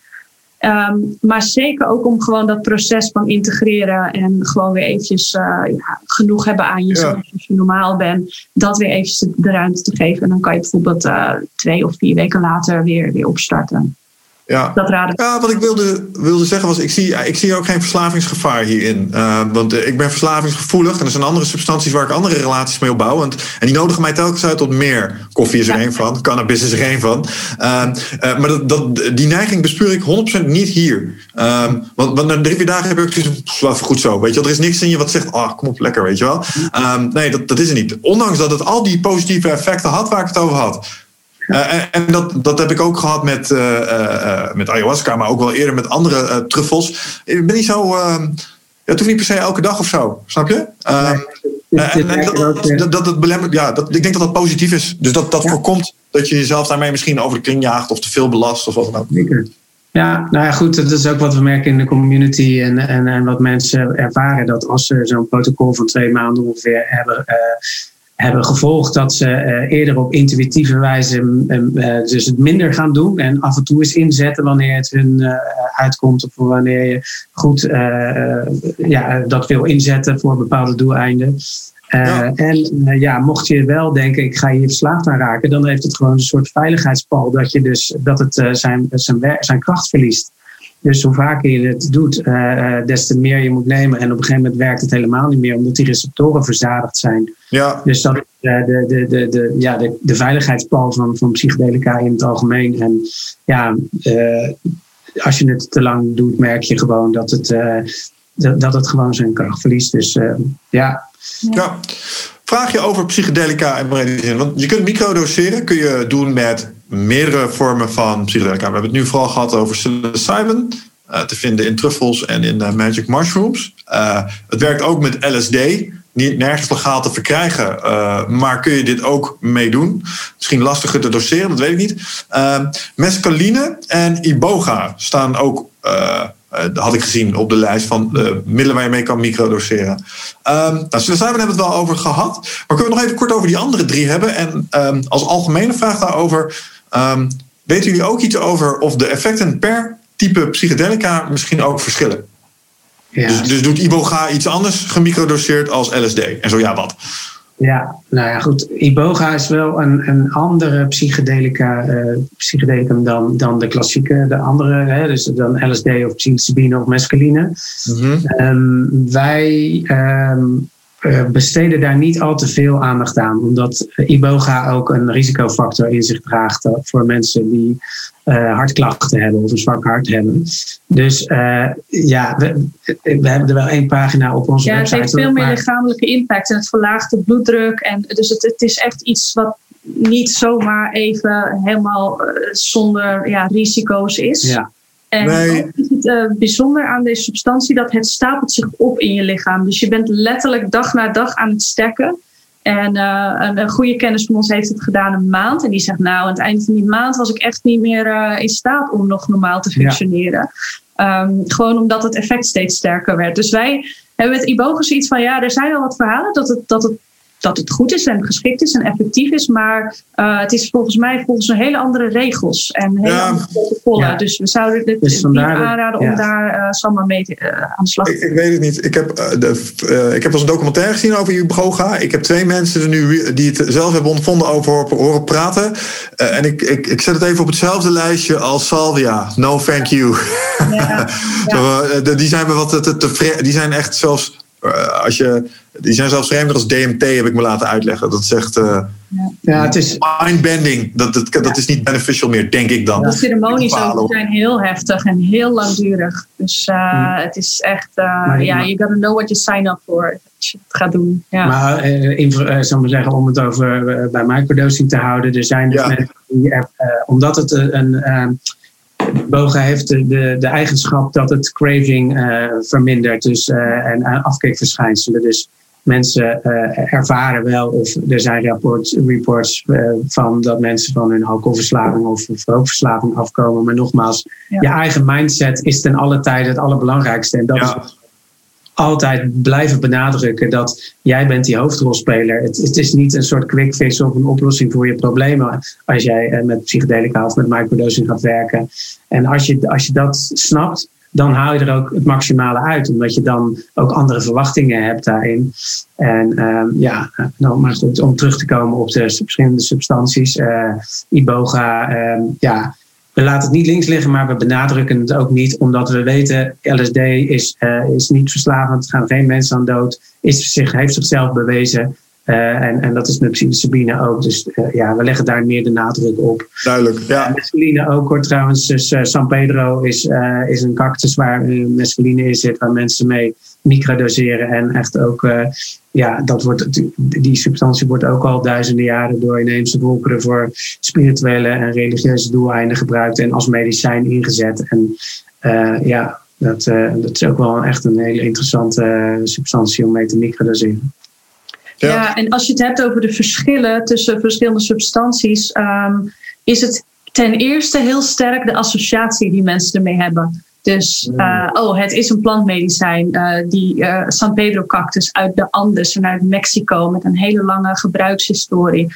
Ook de paddenstoelen worden al sinds mensheugenis gebruikt. we weten niet precies hoe ver dat allemaal teruggaat, maar uh, het komt uit de natuur, dus het zal je wel meer naar binnen doen keren. Het zal je wel meer uh, een organisch gevoel dat alles met elkaar verbonden is. Um, je emotionele kant iets meer uh, naar voren laten komen. Dat zijn allemaal ervaringen die mensen hebben, maar die in ieder geval ook zeker door die associatie worden geactiveerd, zou je kunnen ja. zeggen. En ja. LSD heeft dan iets meer de connotatie van, oh, het is een synthetisch middel, het komt uit een lab. Oh, Silicon Valley verhalen, Steve Jobs schijnt het vaker gedaan te hebben. Oh, dat is dus meer het middel voor productiviteit en voor focus. En mm. ja, dan kan ik zeggen, ja, tuurlijk, is zo. Want mensen rapporteren dat aan ons terug dat ze dat ervaren. Maar wat als je het zou omdraaien? En als je bij jezelf, en ik heb dat experiment echt vaak gedaan, van wat als jouw intentie voor jouw dag is, terwijl je microdoseert met een van die middelen, uh, uh, van oh, vandaag wil ik juist focussen met de truffels of de paddenstoelen, werkt ook hartstikke goed. Ja, oh, ik wil meer emotioneel en ik wil meer connecten op basis van LSD. Kan ook. Dus het is, het, en misschien, misschien, zijn die verschillen er dus wel. En misschien zijn ze op de een of andere manier wel meetbaar of aantoonbaar. Maar uh, het, is niet, het zijn niet twee heel gescheiden werelden of verschillende categorieën van appels en peren die je niet kan uh, vergelijken. Het, ligt met name in het verschil ligt met name in de duur van het uh, directe effect. Dus, uh, dus bij microdosing over het directe effect wat je ervaart. Uh, maar de indirecte effecten die na een paar weken als het een soort, als een soort baseline in je systeem zit optreden, die, die zijn weer anders. Maar de directe effecten duren bij paddenstoelen of de truffels waar we, waar we mee werken, dat zijn, duren 4 tot 6 uur en, en LSD duurt 10 tot 12 uur. Dus dat is ja. En dat is bij uh, mescaline of San Pedro ook uh, 8, 8, tot 12 uur zo. Hmm. Daar zitten ja. directe effecten in. Ja. Precies, ja, bij LSD wil je het echt s ochtends vroeg nemen, want anders ja. is het s'avonds gewoon nog iets lastiger om in slaap te komen. En ja, dan sta, staat je hoofd gewoon nog aan. Ja. ja. wat ik eigenlijk hoor zeggen is dat het dus een soort. Uh, dat klinkt negatief, maar intentievervuiling kan plaatsvinden omdat je een bias hebt op wat een, specifiek psychedelic doet. Um, dus is het effect daarmee een soort van uh, beïnvloed. Dus dat, dat is enerzijds wat ik je hoor zeggen. Maar wat ik dan tegelijkertijd denk is, ja, maar als ik een uh, macrodosis uh, psilocybin neem, of, of ik neem een macrodosis LSD, dat zijn twee verschillende ervaringen, typisch gezien. Ja, dus zeker. doen wel andere dingen weer in je hersenen. Zeker. Maar toch, als je ze dan microdoseert, is de conclusie dat ze wel weer grofweg hetzelfde doen. Ja, nou, er, zit, er, zit wel, er zit wel een, inderdaad gewoon een, een, klein verschil in. Dus bij LSD merken mensen, zeker bij microdoseren, dat het meer analytisch is en meer op focus gericht is. En je krijgt er ook meer energie van, dat is zeker ja. zo. En in hoge doseringen is het ook, een, een vriend van ons zei laatst ook van, uh, bij paddenstoelen is het net of je echt van de wereld bent en voelt dat je helemaal één met die wereld bent. En bij LSD is het meer dat je er heel analytisch als een soort film naar kijkt en dat je alles heel interessant vindt. Dus er zit wel een klein verschil in. Hmm. Ik wil altijd uh, meegeven dat LSD uh, een afgeleide is van een schimmel. Dus het is een, een molecuul nagemaakt van het ergotschimmel. En uh, ja, net zo goed als dat psilocybine een chemische verbinding is van de paddenstoel, is LSD een chemische verbinding van de uh, ergotschimmel. Was die schimmel niet verantwoordelijk voor de Salem Witch Trials? Ja, Staat iets van bij? Ja, er waren, mislukte oogsten in de, van graanoogsten en daar groeit die schimmel op.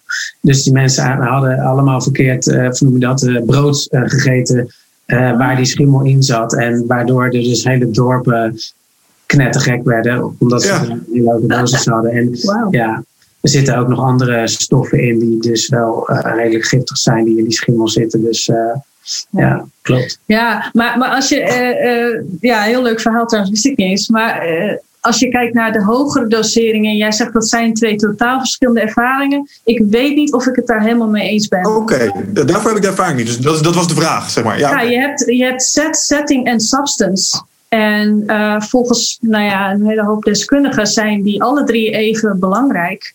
Um, dus substance is er eentje van, dus de karakteristieken die dat middel dan, dan heeft.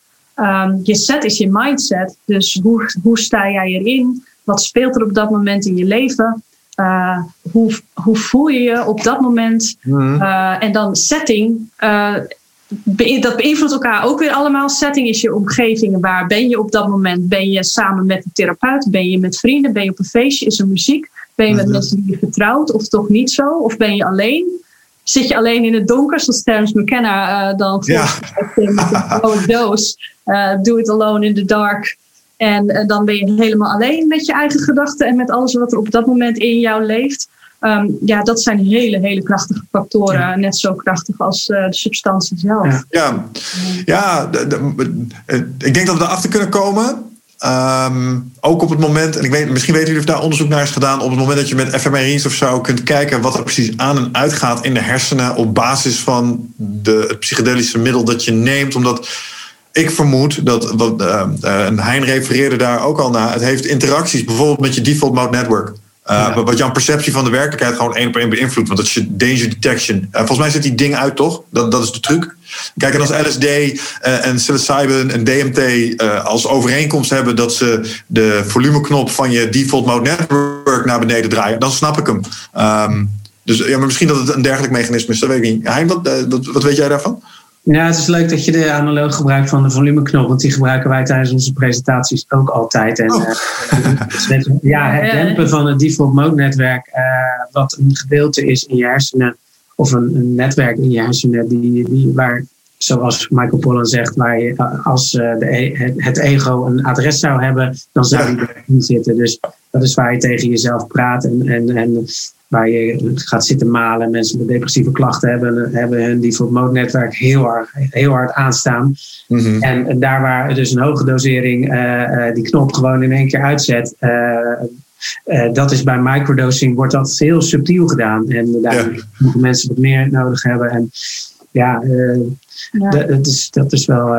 Maar, ah, hey, hey, dus, dus naar die effecten. Oh, sorry, sorry. Ja. ja. ja nee, eh, ik, het is, ik wil zeggen, de rol van het default mode network is, moeten we ook weer niet te, te groot, te, te veel centraal stellen. Want oh, zo, ja, oké. Okay, het mode network gaat ook uh, omlaag zodra je in meditatie verkeert. In diepe meditatie gaat, gaat die ook omlaag. En ik denk dat waar we het net over hadden, dat die, die mogelijkheden die een, een macrodosering allemaal biedt, um, dat het ook te maken heeft. En, en jij zei van dan moeten mensen een hersenscan leggen, denk ik ja. Want uh, dan krijg je ook te zien van zijn dat de, de theta-golven die bijvoorbeeld uh, sterker worden, of de delta-golven. En theta is bijvoorbeeld de staat van hypnose en visualiseren. Ja. En, uh, en delta is onder andere, ik weet niet eens precies wat er allemaal voor staat, maar onder andere onze slaap en echt onze altered states. Dat is echt waar de verschillende soorten altered states allemaal erbij komen kijken. Uh -huh. Dus ik denk dat we vooral dat willen zien van, hey, welke golven worden, gaan meer omhoog en welke golven gaan meer naar beneden.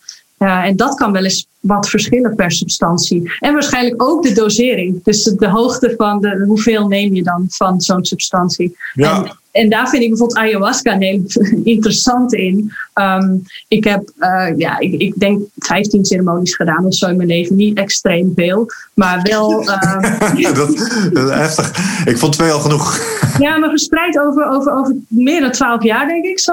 Okay. Uh, dus dat valt mee. Maar uh, ja, ik heb ervaring gehad vanaf het drinken tot uh, vier kopjes, waarbij ik nog steeds uh, totaal uh, present was en gewoon eigenlijk geen psychedelische ervaring had. Mm -hmm. Tot een klein half glaasje en het was helemaal boom en vuurwerk en ja, volledig mystieke ervaring. Dus ja. dosering is met ayahuasca dan weer iets waar je geen pijl op te trekken valt. En dan denk ik, daar moeten ook weer andere dingen een rol spelen.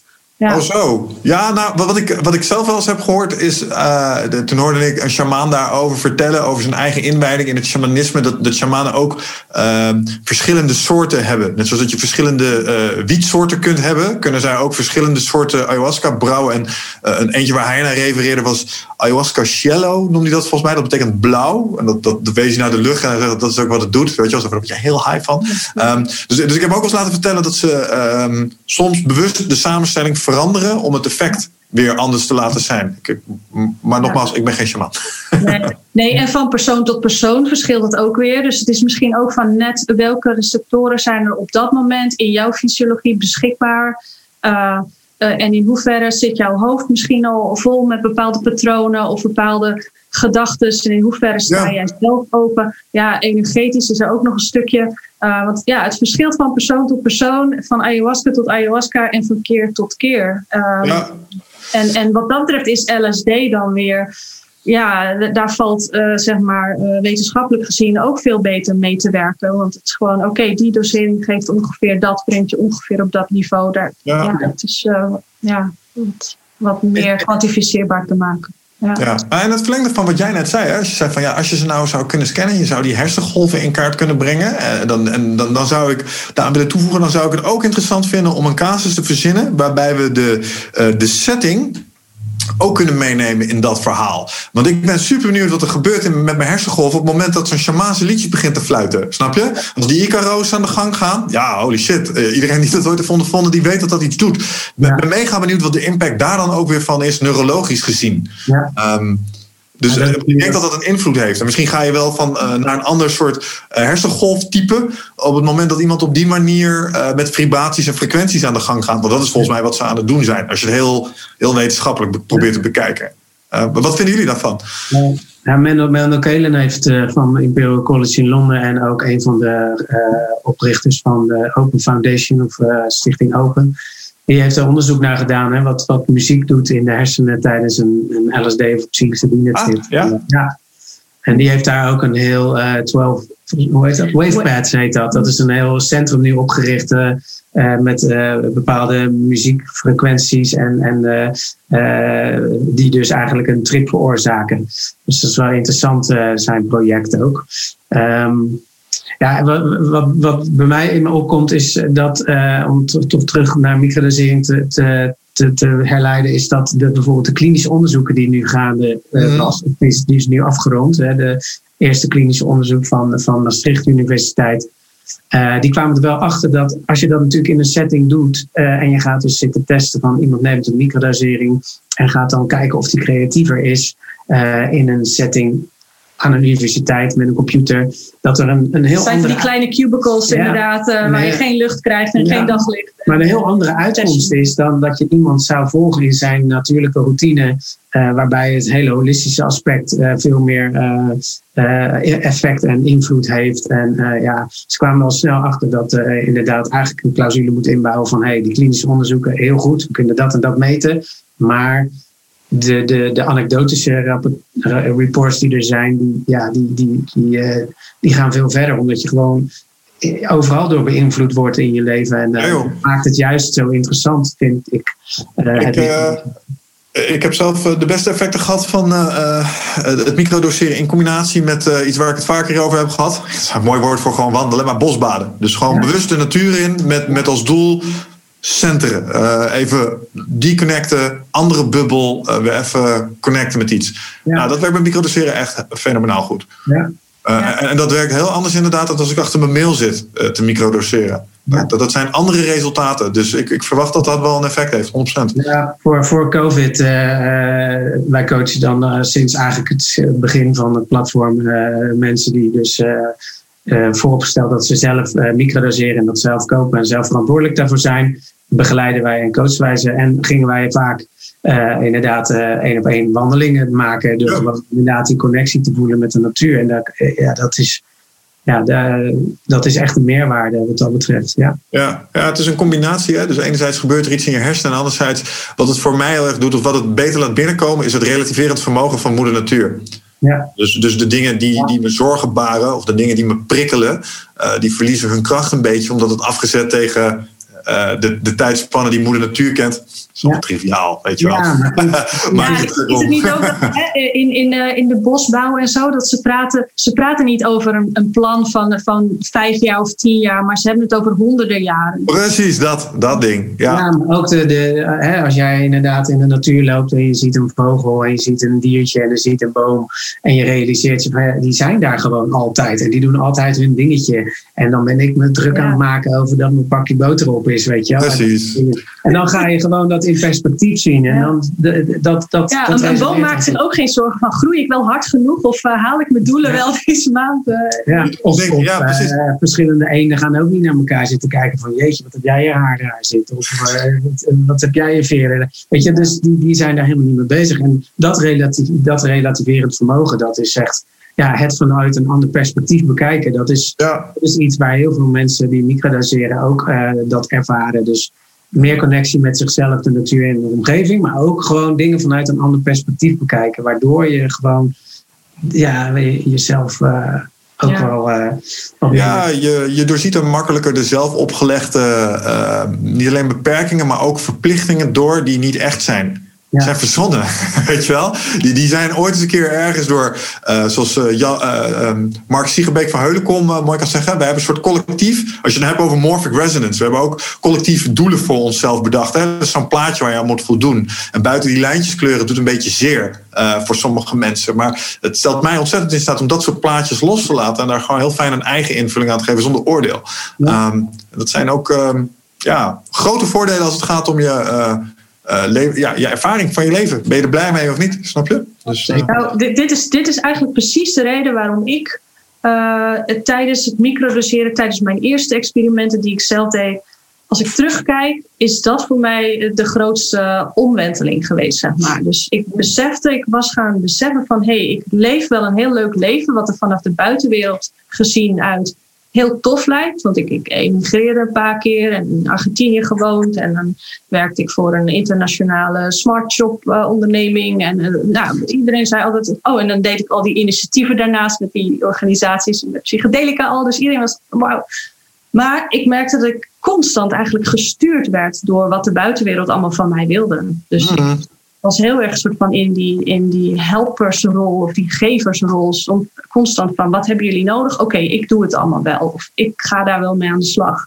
Ja. En eigenlijk de omwenteling was op een gegeven moment van ja, maar wat wil ik nou? En wat, wat is mijn rol hier in dit verhaal? Dus eigenlijk gewoon weer helemaal teruggaan naar jezelf en ook jezelf durven vragen van oh, wat wil ik echt? Want daar heb ik het meeste recht op, ten eerste. Dus echt letterlijk jezelf en je eigen plannen en ideeën en drives op de eerste plek zetten. En ja. ook dat is voor de meeste mensen, ik denk dat, als ik over mezelf spreek sowieso, maar ik denk dat het voor anderen ook geldt. Dat is ook alweer een weg van een paar jaartjes waar je in ieder geval dan een beetje in gaat vroeten. En ja, veel meer voelen, veel minder denken en meer voelen. En dan kan je het op die manier wel uh, wat, wat versnellen. Maar, ja, nou, het, is een, het is een proces van, van een inzicht tot van, hmm, waarom klikt dit niet met mij? Waarom wil ik dit eigenlijk niet? Eh, maar doe ik het toch?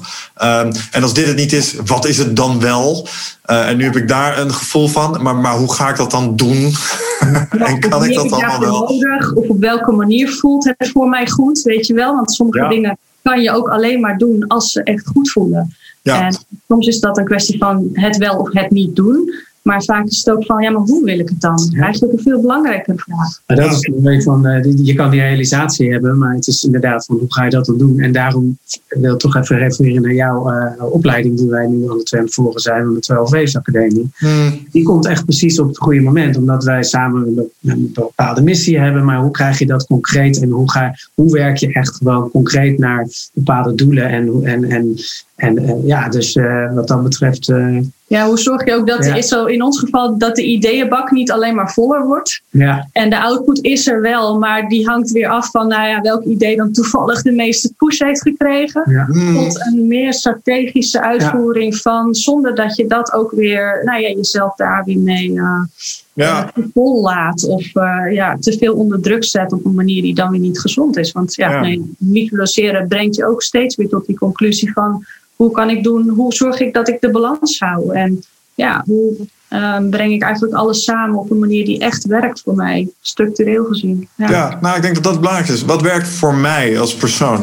Dat livecraften wat ik ooit ben gestart is niet zomaar begonnen. Dat is eigenlijk gewoon een eigen wens die ik had om op een bepaalde manier mijn leven in te kunnen vullen. Maar week een beetje af. En ik weet niet of dit een promo-plaatje ervoor is of een, een, een disqualificatie. Maar ik ben bang dat, dat drugs daar toch wel een rol in hebben gespeeld. Ja. ja. in de vorm van microdoseren, maar ook in de vorm van het macrodoseren. Um, valt me toch wel op dat mensen die daar zo af en toe bepaalde inzichten hebben gehad. Uh, omdat ze even in aanraking zijn gekomen of dat default mode network even uitstond. Kies de verklaring die je wil. Maar daardoor zijn wel bepaalde kwartjes bij mij gevallen. Uh, ook mede geïnspireerd door mensen waar ik naar keek. Hè. Bijvoorbeeld een van de mooiste dingen van Joe Rogan vind ik even ongeacht wat je hem vindt. Ga ze doen precies wat hij zelf wil. Ja. He doesn't give a fuck. En dat vind ik mooi. Weet je wel, dat is, voor, voor hem is het leven als Burger King. You can have it your way. Oh, je wil het zo? Nou, dan doe je het toch zo. Wat houdt je tegen? Ja, en voor, voor sommige mensen, ja, maar geld en zo. Ja, maar daar zijn wel dingen omheen te verzinnen. Je kan nog steeds wel uh, uh, het benaderen, alleen je moet het even durven. En het loslaten van dat standaard plaatje, dus dat echt heel actief buiten die lijntjes gaan kleuren. Ja, ik kan me toch niet aan de indruk onttrekken dat als je zo af en toe je standaard hersenchemie even uit balans trekt met het een of ander, dat dat een, uh, een effect daarop heeft. Maar, maar dat, dat zit hem wel in die, in die hoek. Ehm, en, ik ben zo even benieuwd hoe jullie daar naar kijken. Want uh, ayahuasca staat niet op jullie lijstje, maar cannabis ook niet. Maar toch uh, reken ik die wel onder de psychedelica. Dus het waren wel echt de psychedelische ervaringen die me dat vermogen hebben gegeven. En dat vind ik echt heel erg interessant aan, omdat je het hebt over neuroplasticiteit in bepaalde malletjes zitten. Ik heb altijd zo het gevoel, microdoseren die doet dat heel mild. Maar heroïsche dosissen, dat is echt... Um, in, met Joost Breeksma van uh, Stichting Opus zegt het ook van... joh, ik heb ooit een opleiding gedaan, Mylogenics. Een soort sportfysio. Wat je doet is verklevingen oplossen in spieren. Dus je gaat niet zachtaardig, weet je wel. Maar daarna heb je meer mobiliteit. Dus psychedelische middelen zie ik net zo. Het helpt die verklevingen losmaken. Waardoor je daarna meer mentale lenigheid hebt. Waardoor je ineens wel het gedachtesprongetje kunt maken. Waarom heb ik een kantoorbaan? Dat wil ik helemaal niet. Weet je wel? Uh, dat, dat was een van de inzichten die ik daardoor heb gehad. Want ik, ik dacht dat ik directeur wilde worden. Wil ik eigenlijk helemaal niet. en hoe, hoe, ontsnap ik nou aan deze koers die ik ben ingezet? Nou, um, ik denk dat, dat mijn ervaringen met psychedelische middelen daar echt wel mijn inzichten hebben gegeven. Dat vind ik wel, wel heel interessant aan. Ja, het is een krachtige tool, weet je wel. En uh, het is niet voor iedereen. Dus het is, het, is zeker niet van, uh, hey, dit moet iedereen gaan proberen. Maar ja, daar waar je interesse ligt, als, als je merkt dat je interesse daar toe getrokken wordt, ja, is het, kan het de moeite zijn om, om dat te gaan onderzoeken, weet je wel. En ja. ja nogmaals, uh, het wordt al uh, tienduizenden jaren, uh, laat ik het zo zeggen, dit t-shirt zie je misschien, dat zijn dansende paddenstoelen. Dat is een grottekening van 10.000 jaar geleden, waar, waar ze ja. al vondsten hebben gevonden van paddenstoelen en en nogmaals, het wordt daar voor dat soort dingen altijd gebruikt voor persoonlijke groei. En ja, het kan net eventjes uh, die, die shift maken van, uh, van een ander perspectief bekijken. En een ander doet het met meditatie of met mindfulness. Ja. Ik is altijd afgevraagd waarom mindfulness niet mind emptiness heet, maar goed. Uh, omdat je toch uh, meer quiet the mind doet in plaats van je, je mind volgooien. Maar ja, dat zijn allerlei tools. En zo is dat met uh, psychedelica en microdoseren ook. Het is gewoon een van de tools, net zoals breathwork en, en, en dat soort dingen uh, die je mm. kunt inzetten om, om, uh, ja, om te kijken wat jouw missie, jouw doel is in je leven en dichter bij je kern te komen en al die standaard spirituele uitspraken. En, ja. Ah, wat, wat ik daar mooi aan vind, is dat je het preemptively kunt doen. Omdat de meeste mensen pas een dergelijke wijziging inzetten als ze ergens tegenaan zijn gelopen. Dus ze krijgen ergens een tik van. Oh, mijn vitaliteit niet goed gedaan. Oh, helemaal ongelukkig in mijn relatie. Shit, burn-out op mijn werk. En dan pas, als de pijn groot genoeg is, gaan ze over tot verandering. En ik denk dat als je op deze manier of microdoserend of een keer een uh, mediodoserend... Uh, maar dan kun je daar al stappen in maken voor jezelf. Zet je op een of andere manier in contact met wat je echt wil. Dat vind ik boeiend aan. Um, wat ik nog even vet vond van je shirt trouwens. Mag ik hem nog een keer zien? Ik ben, ik ben vroeger namelijk een ontzettende fan geweest. Misschien ken je dit van Erik van Däniken. Weet je wat dat is? Nee. De Ancient Astronauts waren de gouden cosmonauten. Oh ja, ja, ja. Oh, die Toen de tijd dacht ik altijd, ja, hoe kan het zijn dat ze in Egypte uh, en in uh, godschilderingen as, uh, zeg maar astronauten natekenen? Nou, nu inmiddels heb ik daar een idee over. Ik denk dat die allemaal high as fuck waren namelijk. Ja, zeker. Mannen waren die, die in hun psychedelische staat shit zagen en dat op die wand hebben geschilderd. Ja. Dat is heel gek. Dat zou zomaar kunnen inderdaad, ja. Heb je ze wel eens gezien? Die, uh, bijvoorbeeld uh, de god Quetzalcoatl. Dat is een uh, Azteekse god. En die, die lijkt op een soort raket te zitten. Als je dat ding ziet, dan denk je, dat is een raket. Vooral als je er op die manier naar kijkt, weet je wel. Dan denk je, ja, hoe verzinnen die mensen dat? Nou, paddenstoelen bijvoorbeeld. ja, nou ja, goed. De Maya-cultuur, daar komt die vandaan volgens mij. ja. Die god, ja, die, die, dat is natuurlijk algemeen bekend dat die rituelen deden met paddenstoelen en... Uh, ja, dat soort middelen. Ja, dus, uh, ja. ja. ja, maar niet noodzakelijk de beste rituelen als je de, uh, de, de, Maya's even als voorbeeld neemt. Die deden ook andere shit. Ja, maar goed, dat is natuurlijk wel ontstaan. Hè, als je ook die film Apocalypto ziet. de, de Maya's was een heel vredelievend volk. Alleen op een gegeven moment waren er, net zoals hier uh, op de wereld in de westerse maatschappij heersers en mensen die hun macht willen botvieren op anderen. En dat zie je dat op een gegeven moment die culturen van, uh, of die, die steden, die, uh, ja, die probeerden hun mensen met angst te manipuleren door inderdaad die onthoofding. En dat waren ook rituelen, of hoe heet dat, offering naar de goden om, dat, om ze goed te stemmen. En in die dorpen werd dat allemaal niet gedaan. Weet je wel, die Maya-dorpjes die gewoon vredelievend met elkaar waren, die, ja, die gingen die gingen waarschijnlijk ceremonies houden en, um, en, en zullen dan echt niet uh, iemands hart offeren ja. om een goede maïsoogst te hadden. Dus ik denk dat het eerder met de macht te maken heeft, wat gewoon in, in, de, in het algemeen in de mens zit, dan, um, ja, dan dat dat echt het volk Maya's was die, die, zo waren. Ja, het, was, het is natuurlijk in heel veel stammen en zo dat ook alleen de shamanen gebruik maken van dit soort tools, omdat ze zo krachtig zijn. En er is mm. gewoon een soort hiërarchie binnen hun maatschappij in hoe dit wordt gebruikt. Ehm, en ja, wat mij ook nog te binnen schiet nu is zo, ja, het zegt ook heel veel over het wereldbeeld wat zij hadden in die tijd. En, en het wereldbeeld wat wij vandaag de dag hebben. Want ja, wat je net zei over je loopt in het bos en je wordt je meer bewust van dingen, je komt meer op je eigen pad. Maar het, je krijgt ook zoveel inzichten over de maatschappij waarin we eigenlijk leven en hoe wij worden geacht te functioneren. Daar krijg je ook superveel inzichten over. En ik vind dat wel een hele interessante ontwikkeling nu, dat juist meer en meer mensen nu psychedelica gaan gebruiken. Of dat nou voor, voor, voor healing is omdat ze helemaal vastzitten of omdat ze het gewoon willen eh, ontdekken en exploreren. Maar het maakt ons wel echt tot krachtiger mensen met meer eigen autoriteit. In plaats van dat we de autoriteit buiten ons gaan zoeken in, in de maatschappij, omdat we zien dat daar zoveel dingen niet functioneren. Niet meer. Nou, wat ik, wat ik zie is. Doorgedreven zijn in bepaalde systemen. En uh, ja. Nou, dat. Het, het, helpt met het doorbreken van bepaalde paradigma's. Omdat we, en dat is, eh, dat is wat geestverruimend is voor mij.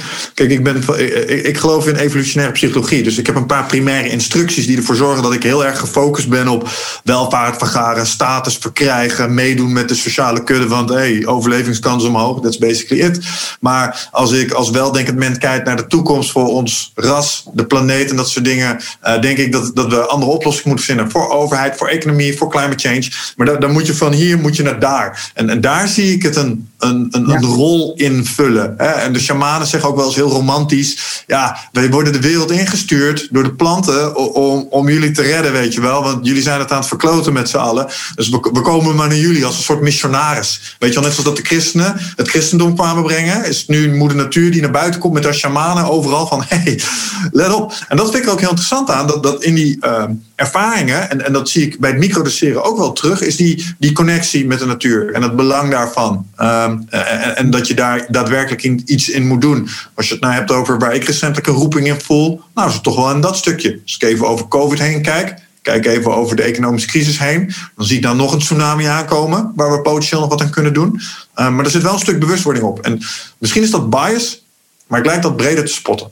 Ja, nou ja, doen en, Paul Stemmers die predikt dit, of predikt dit niet ook, maar die ziet ook uh, dat psychedelica een rol zou kunnen gaan spelen in een, een kwantumsprong van anders denken. Hè? Dus net wat Einstein zegt, dat je niet met het, uh, met het uh, hoe heet dat, met jezelfde denk, de gedachtegoed een, een probleem kan oplossen die je met dat gedachtegoed hebt veroorzaakt. Het ja. Wordt, ja, weet je, psychedelica kan, kan mensen out of the box laten denken en misschien wel een oplossing vinden voor climate change en, en, en alle andere problemen die in de wereld spelen. Ja. En, ehm, en, en het grappige is dat steeds meer wetenschappers ook op deze manier praten. Hè. James Fadiman praat ook zo over van, uh, dat, dat, dat dat een rol zou kunnen spelen. En uh, dat die paddenstoelen en ayahuasca naar de westerse maatschappij is gekomen om ons te leren om weer met de natuur een connectie te maken. En, en daardoor uh, onze, dat, we, ja, dat we oplossingen gaan vinden ja. uh, tegen al dit soort uh, ongein. Super interessant hè? Ik weet niet of jullie de podcast met André Kuipers hebben geluisterd die we toen hebben opgenomen. Nee, nog niet. Wel, ik, zeg nou, ik zeg altijd, kijk, wat ik zo fucking interessant vind aan astronauten, is dat als die de ruimte in zijn geweest, hebben die exact dezelfde ervaring als iemand die een hele sterke psychedelische trip heeft gehad, namelijk het overview effect. Die kijken naar de wereld en die denken, oeh, er is er maar één. Kijk eens, grenzen zijn illusies. Uh, en zie daar, hey, het regenwoud is er half af. Dat kan niet goed zijn. Oh, hey, zie daar, al die lichtvervuiling. We doen dingen niet goed. Uh, en die komen allemaal uh, bijna universeel terug met een missie om deze aardkloot te redden. En ik zeg altijd wel voor de grap, je, je, hoeft, je hebt geen raket nodig om in de ruimte te komen. En daarmee bedoel ik, je kan ook een macrodosis doen van iets. En dan kom je met exact dezelfde inzichten terug. En dat vind ik echt heel fascinerend. Dus onze aardkloot van een afstandje zien of in zijn diepste, enigste omarmen middels een, uh, iets als een, als een trip of zo, leert je dezelfde lessen. Ja. Ik weet niet precies wat dat betekent, maar ik vind het een hele interessante parallel. Ja, ja. ja de aarde is letterlijk ons thuis. Het is letterlijk, en ik denk ook, ik heb dat ook een keer zo heel duidelijk doorgekregen, gezien. Zo van ja, maar natuurlijk, het is ons thuis. Maar het is ook, wij zijn de natuur. Weet je, wij zijn alles wat we opeten. En dat zijn alle plantaardige dingen en soms ook dieren. En dat worden wij vervolgens. En dat gaat door ons systeem heen. En vervolgens mm. voeden wij dat ook weer terug aan de aarde. Dat is die kringloop waar wij gewoon letterlijk onderdeel van zijn. En ergens along the lines in of history zijn we daar een soort van vanaf geraakt. En zijn we een soort van industriële samenleving gaan creëren. En daar groeien nu mensen in op die uh, dat niet weten. Die dat weer helemaal opnieuw moeten gaan beseffen. En terwijl, ja, als je kijkt naar uh, alle, alle ook, ook in Europa, de voorgaande um, ja, generaties, zeg maar, de, de, de Kelten en de Druides bijvoorbeeld, die hadden gewoon ook een geloof wat helemaal daarop gebaseerd is. Van hé, hey, deze aarde, dit is ons huis en dat biedt ons alle tools en alles wat we maar nodig hebben. Ja. Uh, weet je wel? En, en bijvoorbeeld de, dat bomen, oude bomen wijsheid bevatten. Misschien omdat ze inderdaad gelinkt zijn met het mycelium en het internet van de wereld. En dat jij dus ook door middel van uh, jouw connectie met bijvoorbeeld een boom, maar het kan ook een paddenstoel zijn, het kunnen ook bloemen zijn, het is ook de kracht van de zon. Um, ze, geloven heel erg, ja, ze geloven heel erg in hout en in kristallen die binnen in de aarde worden gevormd. Um, dat is allemaal energie. Dat, is allemaal, uh, dat bevat allemaal informatie. En wij staan daar letterlijk mee in verbinding. Ja. Um, uh, en of wij dan een soort radiozender zijn of een soort uh, ja, antenne, ontvanger. Maar wij kunnen ook weer uitzenden. Wij kunnen ook intunen op een ander kanaal. Ja, dan heb je de hele kosmologie en de aarde. Dan klopt het gewoon. Ja, en op een ja. manier willen we daar, denk ik, in ieder geval weer een manier in vinden. Zonder terug te moeten gaan in de tijd. Want we hebben ook weer alle technologie die we nu hebben gemaakt. En dat komt ook uit ons. Dat is ook onze creatiekracht. Ja. En we hebben ook allerlei manieren en middelen om ja, productiever te zijn en meer te doen met onze creativiteit. Ik bedoel, we zitten hier nu te podcasten met uh, onze eigen camera's en lampjes en uh, uh, computers. Dus we, ja, het stelt ons ook in staat om. Ik denk dat als mens dat we echt een soort nieuw ras bijna aan het creëren zijn nu. Gewoon door de evolutie. Uh, ja, nou, ik weet niet of je bekend bent met uh, George Carlin. Uh, George Carlin was een stand-up comedian. En die heeft daar een grappig stukje over. Die zegt: Ja, luister, wij mensen zijn zo arrogant dat we denken dat we de kroon op de schepping zijn. Maar misschien zijn wij wel het middel voor de planeet om plastic te maken. Misschien wil de moeder natuur plastic. En de manier om plastic te krijgen is mensen. Weet je wel? En dat is ons enige doel.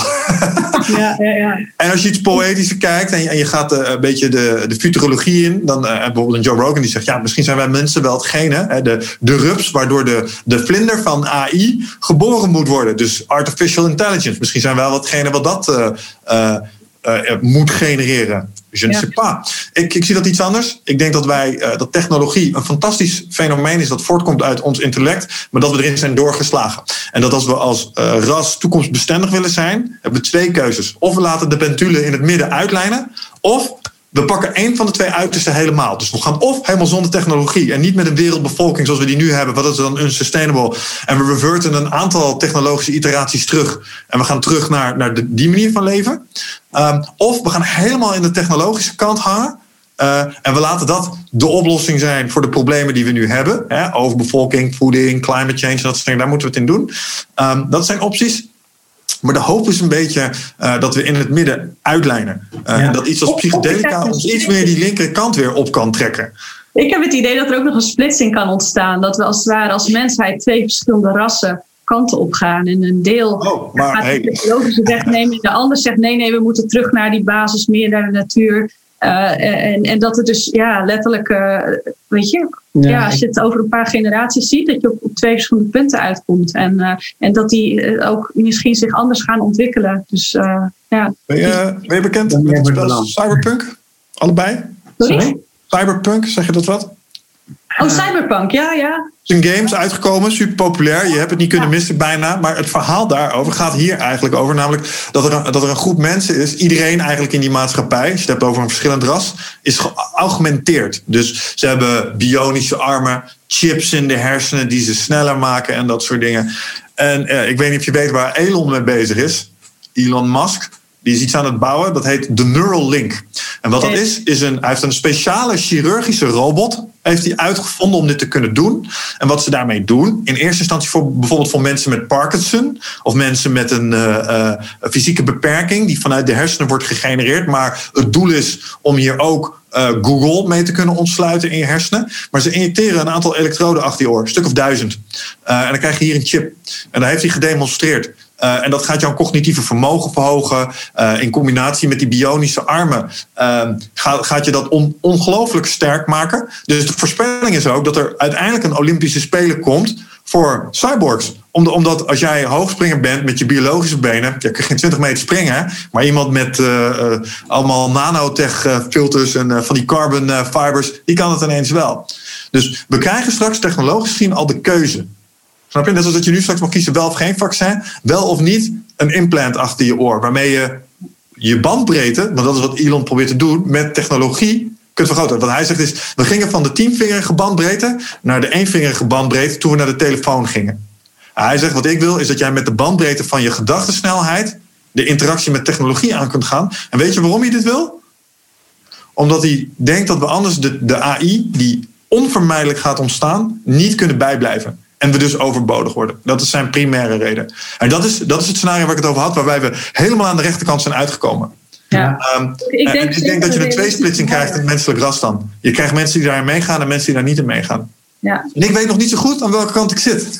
nee, dat is mijn vraag ook. Waar ga je je keuze op baseren? Weet je wel, wat zijn de voordelen die er voor jou uit te halen zijn versus de nadelen? Die, en, en beide zijn nog niet volledig uh, uh, voor, je, voor je uitgelegd. Dus uh, weet je, dat je bent altijd biased en je hebt altijd maar een gedeelte van de informatie. En volgens mij is dat ook in de IT en zo. Je kan niet altijd uh, een beslissing nemen als je niet alle informatie hebt. Dus ik denk dat, het, ja, dat dit nog een hele, hele, hele interessante ethische discussie ook gaat worden. Net zoals dat nu is inderdaad met de vaccins. Ja, ja. ja het komt er uiteindelijk toch weer op neer van wat, uh, waar, waar, wat maakt je gelukkig, weet je Als je inderdaad, uh, inderdaad zo'n implantaat je, je kan hoog springen of weet ik het wat.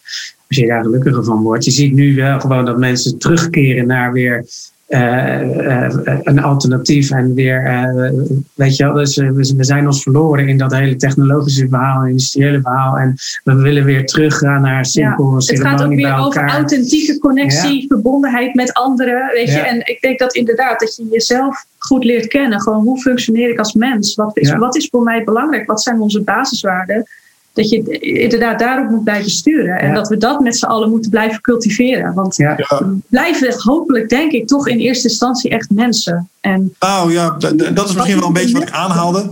Um, wat ik hoop dat het doet, is dat het die, die pendule die nu een beetje die technologische kant uh, te veel in lijkt door te slaan. En hoewel ik een techno-optimist ben en een futuroloog en ik wil naar een Star Trek-universum straks, vind ik allemaal te geweldig, denk ik toch ook dat er, dat er bepaalde valkuilen in zitten. Um, en ik hoop dat, dat psychedelische middelen, uh, macro of micro, uh, dat stukje connectie terug uh, naar ja, wat het ook maar is, maar je bewustzijn dat je op deze planeet alleen al zit. Ik denk dat als de hele wereld het zou voelen van, hey, wat jij net omschreef, dit is ons thuis, de pil blue dat, we moeten hier iets mee.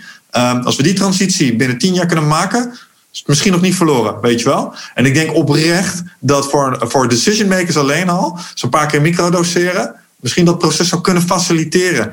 Dat je, dat je er ineens bij kan, daar waar je het eerder nog niet eens kan aanraken, snap je, mentaal. Dus dat is een beetje mijn hoop daar. Dus dat vind ik interessant. Um, hey, uh, gelet op de tijd. Ik heb nog een paar vragen die ik even kort met jullie wil aanraken. Omdat hier kunnen we denk ik nog twee uur over doorkletsen en dan zijn we nog steeds niet uitgeluld. Um, eentje die ik persoonlijk interessant vind en waar ik denk iets te hebben ervaren, maar waar ik het niet zeker weet, is: weten jullie iets over microdoseren in combinatie met sport? Sport, uh, is het, is het uh, bijvoorbeeld, uh, doet het iets met je sportprestaties? James Eric heeft geloof ik een boek geschreven over extreme sports en, en, en microdoseren, of in ieder geval psychedelica. Dus daar wordt het wel uh, gebruikt uh, om, om inderdaad scherper en meer gefocust te zijn. Van met name bij uh, extreme sporten heeft hij daar dan een boek over geschreven. Dat is wat ik weet.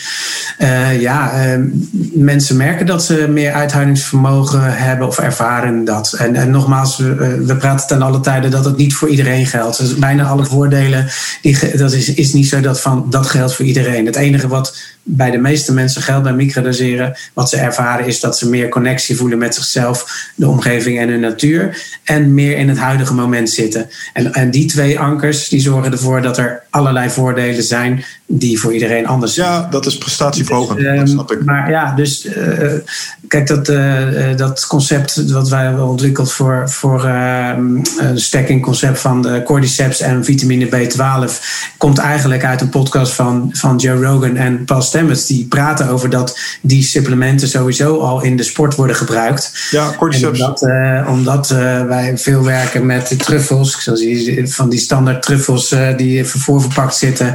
Um, uh, kwamen erachter dat mensen wat vermoeidheid ervaarden. En dus dat we die twee, uh, of die drie combineerden, vitamine B12 en cordyceps. En, en ja, mensen gebruiken dat inderdaad voor het sporten. En ja. Ja, cordyceps kende ik al. we, hadden een supplement van Onnit. dat heet Shroomtech Sport. Daar was ik best wel fan van. Want ik merkte dat dat echt ongelooflijk veel extra lucht gaf in trainingen. Dus uh, zware intervaltraining of sparren of wat dan ook. Uh, is normaal best wel vermoeiend. Ik dacht, hé, hey, ik heb een extra versnelling. En dat, dat zat echt in die, uh, in die sport. Dat was ook cordyceps. Doe iets met de bloed ja, aan- en afvoer, geloof ik. Ja. ja, want dat is een, dat is een, een ding eigenlijk sinds Paul Stamets met, met Lion's Mane en, en die medicinale paddenstoelen, die trouwens dan functionele paddenstoelen genoemd moeten worden als je ze commercieel wil verkopen. Ja, functionele Dat ze niet medicinaal uh, bewezen zijn. Maar ja, dan gaat een wereld voor je open als je daar uh, je in gaat verdiepen. Uh, ja, we hebben sinds kort iemand in ons team die, die extracten maakt, maar die echt alles weet. Een soort Nederlandse mycoloog, of Nederlandse Paul Stemmens, die alles weet van die medicinale werkingen. En dat is uiterst interessant. En, ja. ja.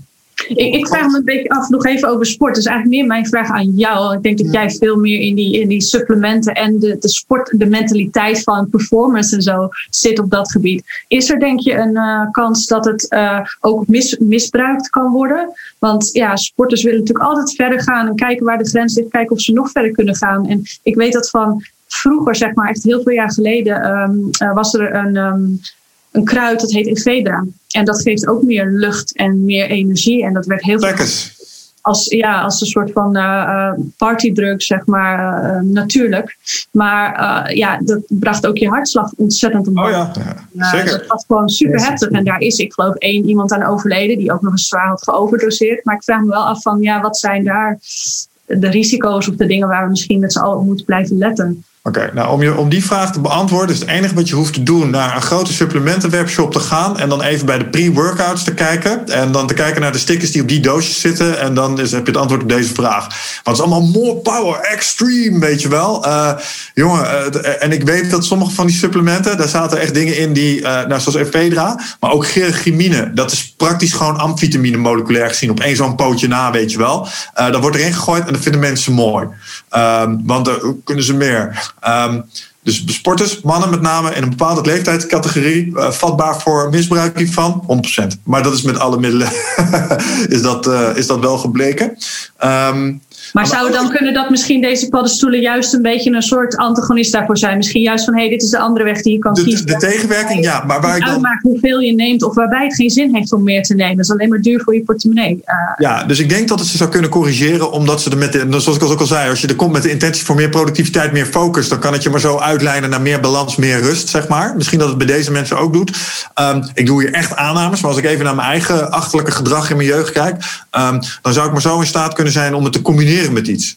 Ja. Wat misschien geen handige combinatie is. Dus ik ben, want die Ephedra, dat heet vroeger volgens mij stackers. Die ken ik. Dat waren ja. na mijn fitnesslui altijd. Dus dat ik uh, mijn uh, microdoseren combineer met mijn stackers. Ik ja. vraag me af of dat een cocktail is voor een fijne ervaring. Denk het niet. Um, dat, dat is het, het, risico wat ik daar zou kunnen zien. Maar dat heel eerlijk is eigen verantwoordelijkheid. Dus, uh, en educatie ook weer. Hè? En gewoon verdiep je er even in. En zoek, zoek goed informatie voordat je zomaar van alles gaat doen. Als ik kijk naar het gedrag planten zoals een paddenstoel.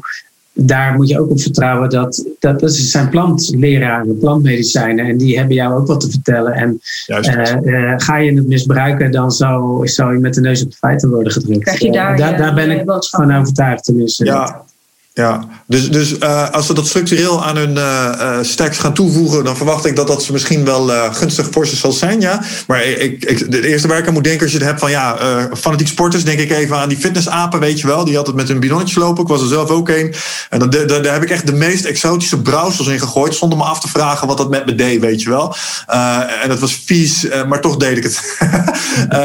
en ik denk dat die combinatie, als iemand dan zegt, hey, weet je wat eens moet doen? Voor meer focus moet je deze erbij nemen. Ja, als terug maar voel je niks van. En dan had ik het maar zo kunnen mengen met elkaar, weet je wel. Ja. Dat, dat is het antwoord eh, op die vraag. Maar, maar als we het zouden blijven nemen, denk ik dat de corrigerende werking die die plantmedicijnen in zich hebben, ook een effect gaat hebben. Ja, zeker. Ja.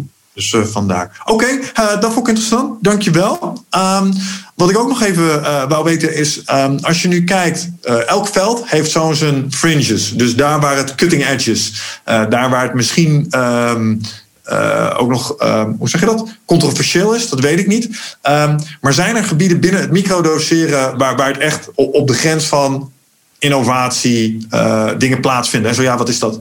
Ja, kijk, um, wij, wij begeleiden en coachen al sinds het begin mensen die microdoseren. En als je het dan over cutting edge hebt, uh, het is natuurlijk geen officiële behandelmethode. Zo, zo, binnen vijf jaar wordt psilocybine wel wordt een officiële behandelmethode, waarschijnlijk.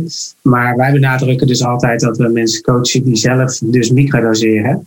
Um, tegelijkertijd is wel mijn missie om een brug te slaan naar de reguliere sector van mensen die dus in hun praktijk microdoseren willen inzetten als ondersteuning voor hun behandeling.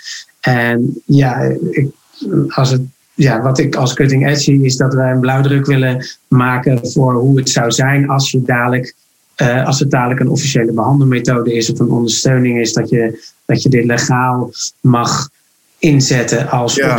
voor uh, een behandeling. Wie dus, zijn daar uh, in de lead om dit in een, tot een behandelmethode te krijgen? Wie daar in de lead voor is? Ja, wie doen dat? Nou, dat, dat, doet dus, dat doen wij dus. Ja, precies. Nee, oké. Ja, check. Ja. Dus met Microdosing Institute zijn we nu... We hebben eerst een brug naar alle wetenschappers geslagen. En die maken dankbaar gebruik van onze community. Uh, en motiveren wij om mensen mee te doen aan de onderzoeken.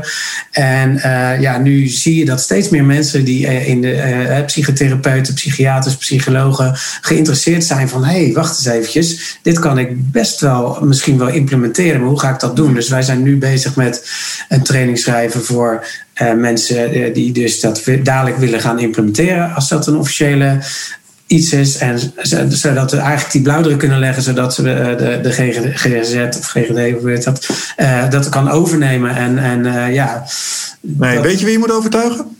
De zorgverzekeraar. Ja, ja, Weet je nou, wie dat doet? Maps is daar natuurlijk ook mee bezig. Hè, met Cijfers. therapie. Ja. ja, meten is weten. Dus wat ik zou doen als ik jullie was, en misschien, daar hebben jullie vast over nagedacht, maar er zijn voormetingen, nametingen en tussentijdse evaluaties.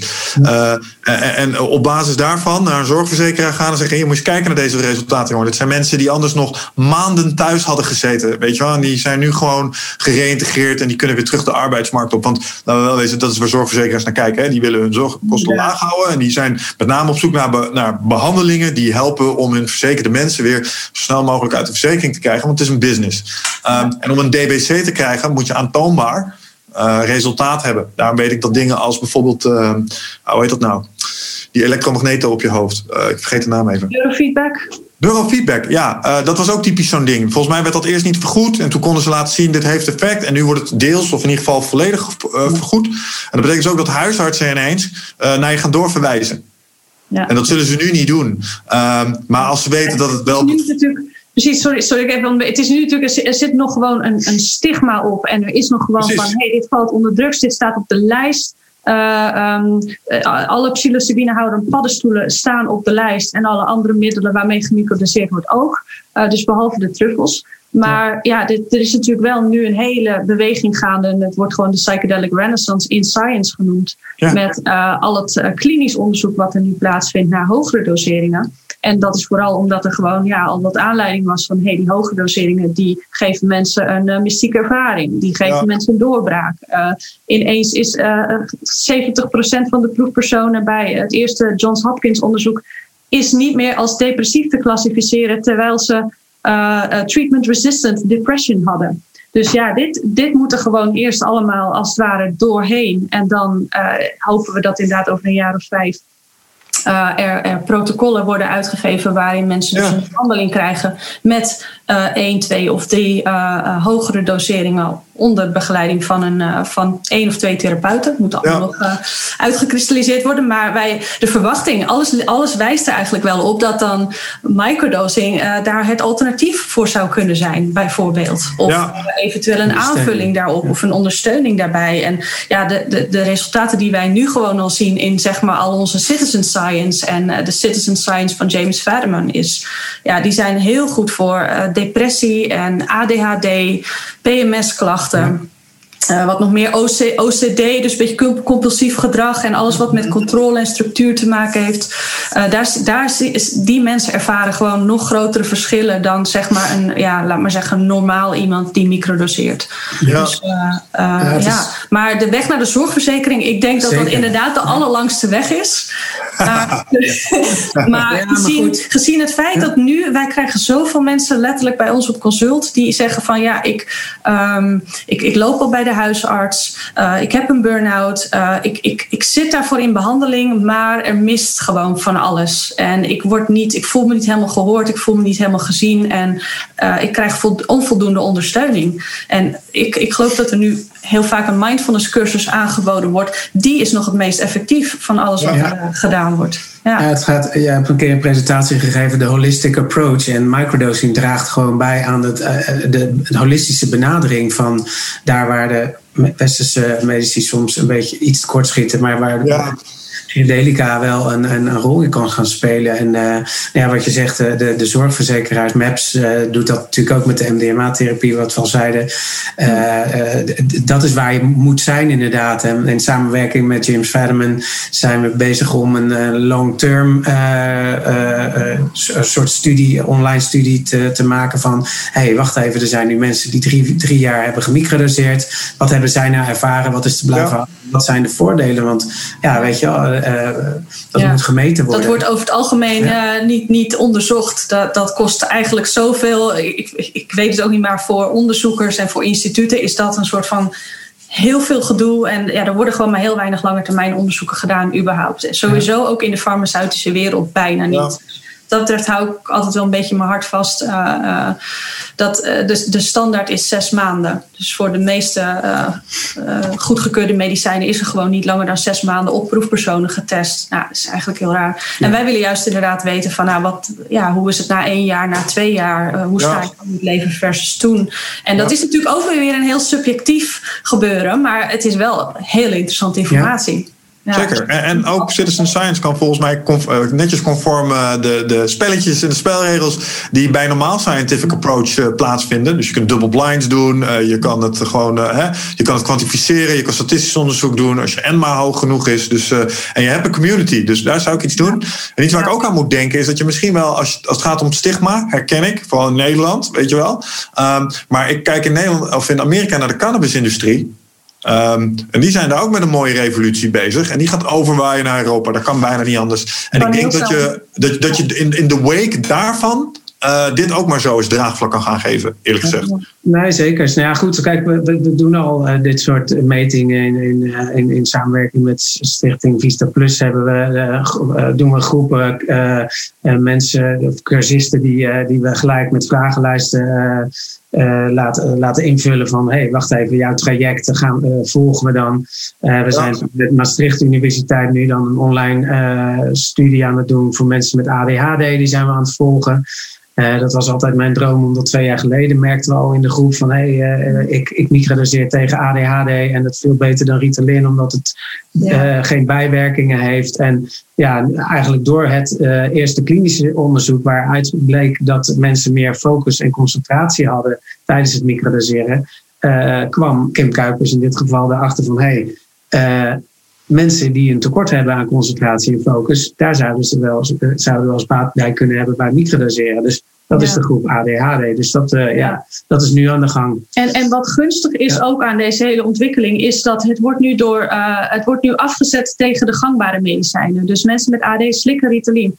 Heeft zoveel bijwerkingen. Ja, ja, sure. Ja. willen daar gewoon van af. En zijn dus eigenlijk al op zoek naar een alternatief. En als ze dan dit horen. En er zijn nu gewoon al best wel veel deskundigen wereldwijd die hebben gezegd van uh, microdoseren is veiliger dan Ritalin en dergelijke. En het is veiliger dan uh, het gemiddelde antidepressivum. Mm. Dus um, dat, is, dat, is, dat, biedt, uh, dat biedt denk ik ook heel veel opening. En vooral in Amerika met mensen waar we nu mee samenwerken, uh, zien we dat heel erg. Dat daar wordt natuurlijk heel veel medicijnen gebruikt. En worden ook heel erg de nadelen van die medicijnen ervaren. Dus ja. men is op zoek naar iets beters.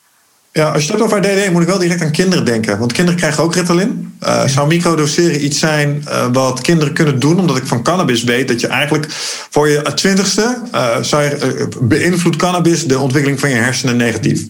Ja. Uh, tenzij je zware epilepsie hebt. Want er is toen een meisje geweest wat zware epileptische aanvallen had. Ja. En zij is, volgens mij hebben haar ouders heel erg gestreden om haar cannabisolie te mogen geven.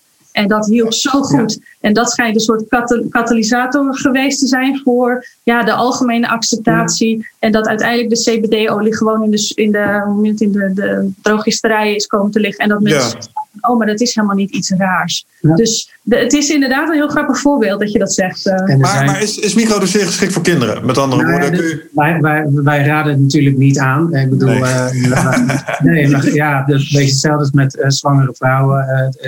Ja, weet je wel, er is te weinig onderzoek naar gedaan. Tegelijkertijd wordt er wel door ouders, die natuurlijk ten einde raad zijn met bepaalde mensen, maar ook bijvoorbeeld, wij werken samen met een coach uit Amerika en die begeleidt nu een stel die een, een kind heeft met autisme. En die uh, gebruikt nu dus uh, microdosing met een bepaalde stackingformule. En heeft, ja, die praat weer, de, de begeleiders van hem, die, die zien hem in één keer een heel ander kind. Dus, en, en in de jaren 50 zijn er ook uh, talloze onderzoeken gedaan naar psychedelica en autisme.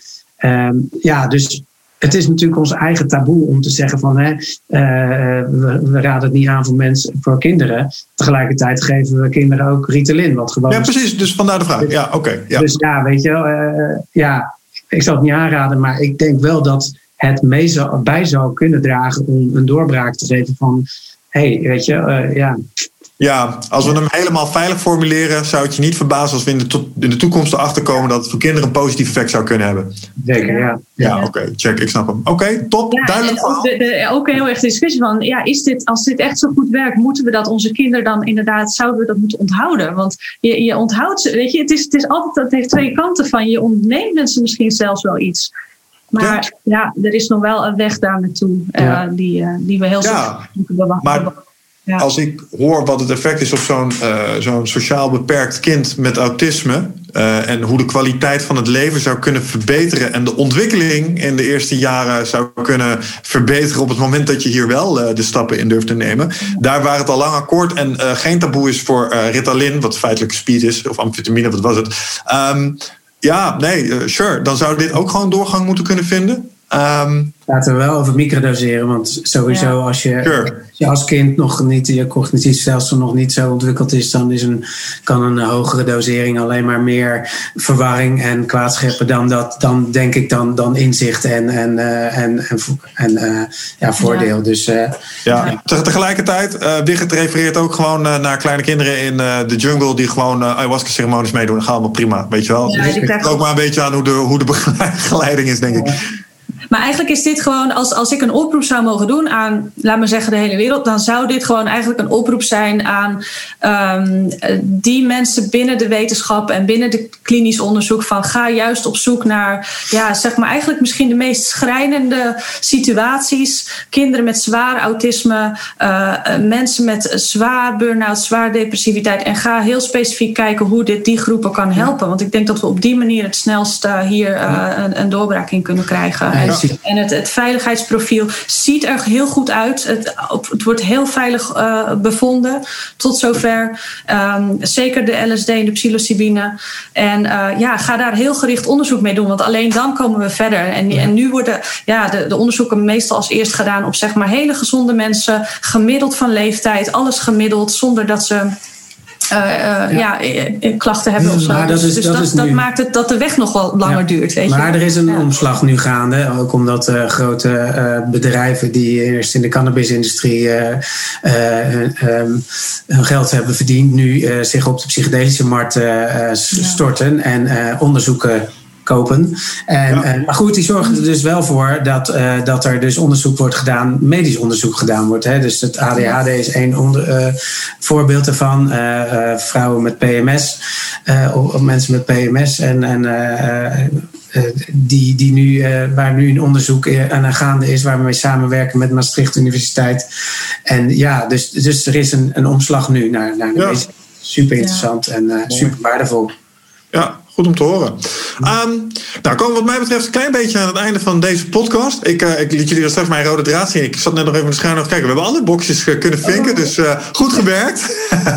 um, de enige die ik nog niet had, maar misschien heb je die zojuist al gedaan, is dat ik een deelnemersgezocht oproep zag op jullie website. Ja. En, en, misschien is dat wel een leuke om deze nog even de wereld in te helpen. waar zijn jullie voor op zoek naar deelnemers? Ja, uh, we zijn inderdaad altijd op zoek. En, en dat is eigenlijk omdat we dus al die uh, onderzoeken zo graag ondersteunen. En uh, met onze community, daar zitten zoveel mensen in die inderdaad helemaal openstaan. En ook vaak willen bijdragen aan ja, het, het doorzetten van wetenschappelijk onderzoek. En aan dat andere mensen hier ook van kunnen profiteren, om het zo maar te zeggen. Dus we zoeken op dit moment inderdaad deelnemers voor een onderzoek naar mood and cognition in women.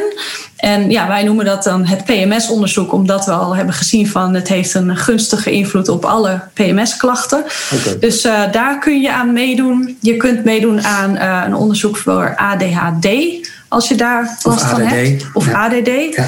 En er is een onderzoek uh, aan de gang specifiek naar mescaline San Pedro. Dus uh, microdoseren ja. met de San Pedro cactus. Wat um, ja, eigenlijk de specifieke eigenschappen daarvan. Dus ja. dan kom je weer even terug op wat, wat heeft ieder middel apart uh, te bieden. En daar is dit wel een mooie ja. ingang voor. Dus daar worden allemaal deelnemers naar gezocht. Dit zijn allemaal online, online studies. Dus die kun je gewoon vanuit huis van, volgen of meedoen. Dus ja. En ook een, een um, College in Londen is het eerste self-blinding uh, uh, placebo-controlled uh, studie gemaakt. Dus dat je online zelf je placebo's en je capsules maakt en in enveloppen scrolt en dan de een uittrekt en dat ga je dan volgen. En dan moet je met online testjes moet je die studie gaan doen. Ja. daar heb ik, ja, dus al twee jaar geleden is die gestart. Heb mee aan een pilot dan gedaan en, en meegedacht aan en feedback gegeven over hoe die, hoe die, hoe die ja, hoe je gerichten kan vragen en ja, dat zijn, dat zijn onderzoeken waar wij met ons instituut uh, uh, mee samenwerken en aan, aan meedoen en onze bijdrage aan willen leveren. En dat zijn de deelnemers die we zoeken. Oké, okay, duidelijk. Trouwens, eh, even een klein zijsprongetje nog. Uh, vond ik interessant over wat je zei, placebo. Uh, dat was echt een mindfuck die ik van Dick Swaap leerde. Wist je dat mensen die weten dat ze de placebo krijgen... nog steeds effect kunnen uh, ondervinden van het placebo-effect? Ja. Dat is, ook dat niet fascinerend? Ja. ja. Nou, wij, wij hadden het er net nog over. Kijk, dat is in dat self-blinding placebo-controlled onderzoek ook naar voren gekomen van hé, hey, ze zagen op een gegeven moment weinig verschil. En um, ja, uh, dus, dus inderdaad dat de kracht van placebo en ja, ik, James Fadiman noemt het het liefst uh, een natural healing system wat er aangesproken wordt. Dus het lichaam is erop geprogrammeerd dat het zich wil herstellen. En op ja. Dat jij inderdaad een, een supplement neemt, bijvoorbeeld microdosing, en jij hebt het voor opgezet van dit gaat mij helpen of dit gaat mij herken, dan beïnvloed jij de uitkomst. En uh, als je dat weet, en daar maakt de, de, de westerse medici natuurlijk ook dankbaar gebruik van, dan kun je dus inzetten op een positieve uitkomst. En dus die verwachtingen zo positief concreet maken dat, dat je dus ook een positieve uitkomst krijgt. En ja. uh, omarm dan het placebo-effect, want het laat zien hoe sterk je geest is. En, uh, en uh, ja. ja. Ja, en ook dat het hebben van een intentie ook echt werkt. En dit zien we bijvoorbeeld ook heel specifiek bij ADHD'ers. Die zeggen, nou, ik begin altijd van alles, maar krijg nooit iets af. Oké, okay. en als ze dan gaan microdoseren en dan kan het zijn en ze hebben geen plan voor die dag, dat ze nog steeds van alles beginnen en niet echt iets afmaken. Maar als ze zeggen van hé, hey, vandaag ga ik me als eerste richten deze ochtend op mijn administratie, dan ineens krijgen ze wel die hele administratie gedaan. -hmm. Met, weet je, dus het is, het is heel erg van wat stel je jezelf als doel of wat neem je jezelf voor of wat wil je voor jezelf, wat gun je jezelf. Uh, dat, dat draagt echt enorm veel bij aan de uiteindelijke uitkomst. En uh, dat is zeker uh, ja, een stukje omarmen van het placebo-effect, wat ja, we in principe altijd kunnen doen, ook met andere medicijnen. Ja. Ja, ja, overtuiging lijkt daar een uh, centraal mechanisme in te zijn. En uh, psychedelische middelen beïnvloeden, jou, be, beïnvloeden rechtstreeks je overtuiging. Dus uh, misschien dat daar ook nog wel een double whammy zou kunnen plaatsvinden. Ik weet het niet. Um, maar ik wilde jullie in ieder geval ontzettend bedanken voor je tijd. Ik weet niet of jullie met een schuin oog op de tijd hebben meegekeken. Maar we naderen de twee uur en een kwartier. we moeten er volgens mij nog vijf minuutjes fluff van de voorkant afsnijden. Maar nee, keurig gedaan. dus mooie podcast voor mij veel, eh, wat mij betreft veel geleerd. Uh, duidelijk uh, inhoudelijke super experts. Ja, en voor mensen die hier naar luisteren, uh, naar de eindbasispodcast, denken: Nou, dit vind ik ook wel eens interessant om hier de eerste schreden in te maken. Dan kunnen ze dus op microdosing.nl ja. kunnen ze terecht voor meer informatie, maar potentieel ook zelfs hun eerste stacks aanschaffen. kun je ze nog even laten zien? Hein, ja. je had er zo'n dingetje liggen. Dit, uh, of je het ziet. Andersom. Ja, je ziet het, ja. Dit zijn voor, ja, dit is eigenlijk het, wel grappig, het, het eerste legale, 100% natuurlijke microdose product. Dit zijn voorverpakte verse truffels van 1 gram. Ja. En uh, door Fresh Mushrooms uh, ontwikkeld. Hans Grotewal, een van de grootste truffelkwekers in Nederland. En onze vriend en partner. En mycologen, een soort Nederlandse polstemmers. Ja, en, en uh, ja, dus uh, we hebben sinds kort een Engelse website ook, microdosinginstitute.com. En ja, we werken samen dus met onze partnerwebshop microdose.nl. Daar, uh, daar kun je inderdaad allerlei betrouwbare, legale, 100% natuurlijke en uh, producten kopen. Ja. Om te microdoseren. Ja. En ik denk dat het leuk is voor iedereen die luistert dat je bent sowieso altijd welkom om je uh, aan te melden bij onze Facebookgroep. Uh, dus dat is Microdosing NL. Gewoon puur om eens te zien hoe dit bij andere mensen allemaal valt en wat voor voordeel en nadeel zij eruit halen. Dus dat is daar sowieso iedereen welkom. En ja. Uh, ja, dan bieden wij nog uh, wat cursussen aan. Ja. Dus uh, een online cursus doen in plaats van zelf alles moeten lezen en, en bij internet. Voor de ongeduldige mensen is ook misschien een goede optie. En, ja. ja. Online videocursus, ja. ja. ja. die kwam 1 februari kwam die live. Misschien gaat deze podcast iets eerder online komen. Maar volgens mij kun je je e-mailadres achterlaten. Mocht je daar interesse in hebben, mocht die nog niet af zijn. En dan word je daar weer op de hoogte gehouden. Yes, okay. absoluut. Top. Um, Jacobien, Hein, super bedankt voor jullie tijd en jullie effort en jullie enthousiasme. Um, ik ga gewoon weer lekker verder met mijn uh, microdoseerprotocollen. Volgens mij uh, is dat uh, goede shit hebben we vandaag geleerd. En nou ja, nogmaals bedankt voor jullie tijd en energie. Luisteraars, jullie ook bedankt voor het luisteren. En ik zie jullie de volgende keer weer. Ciao!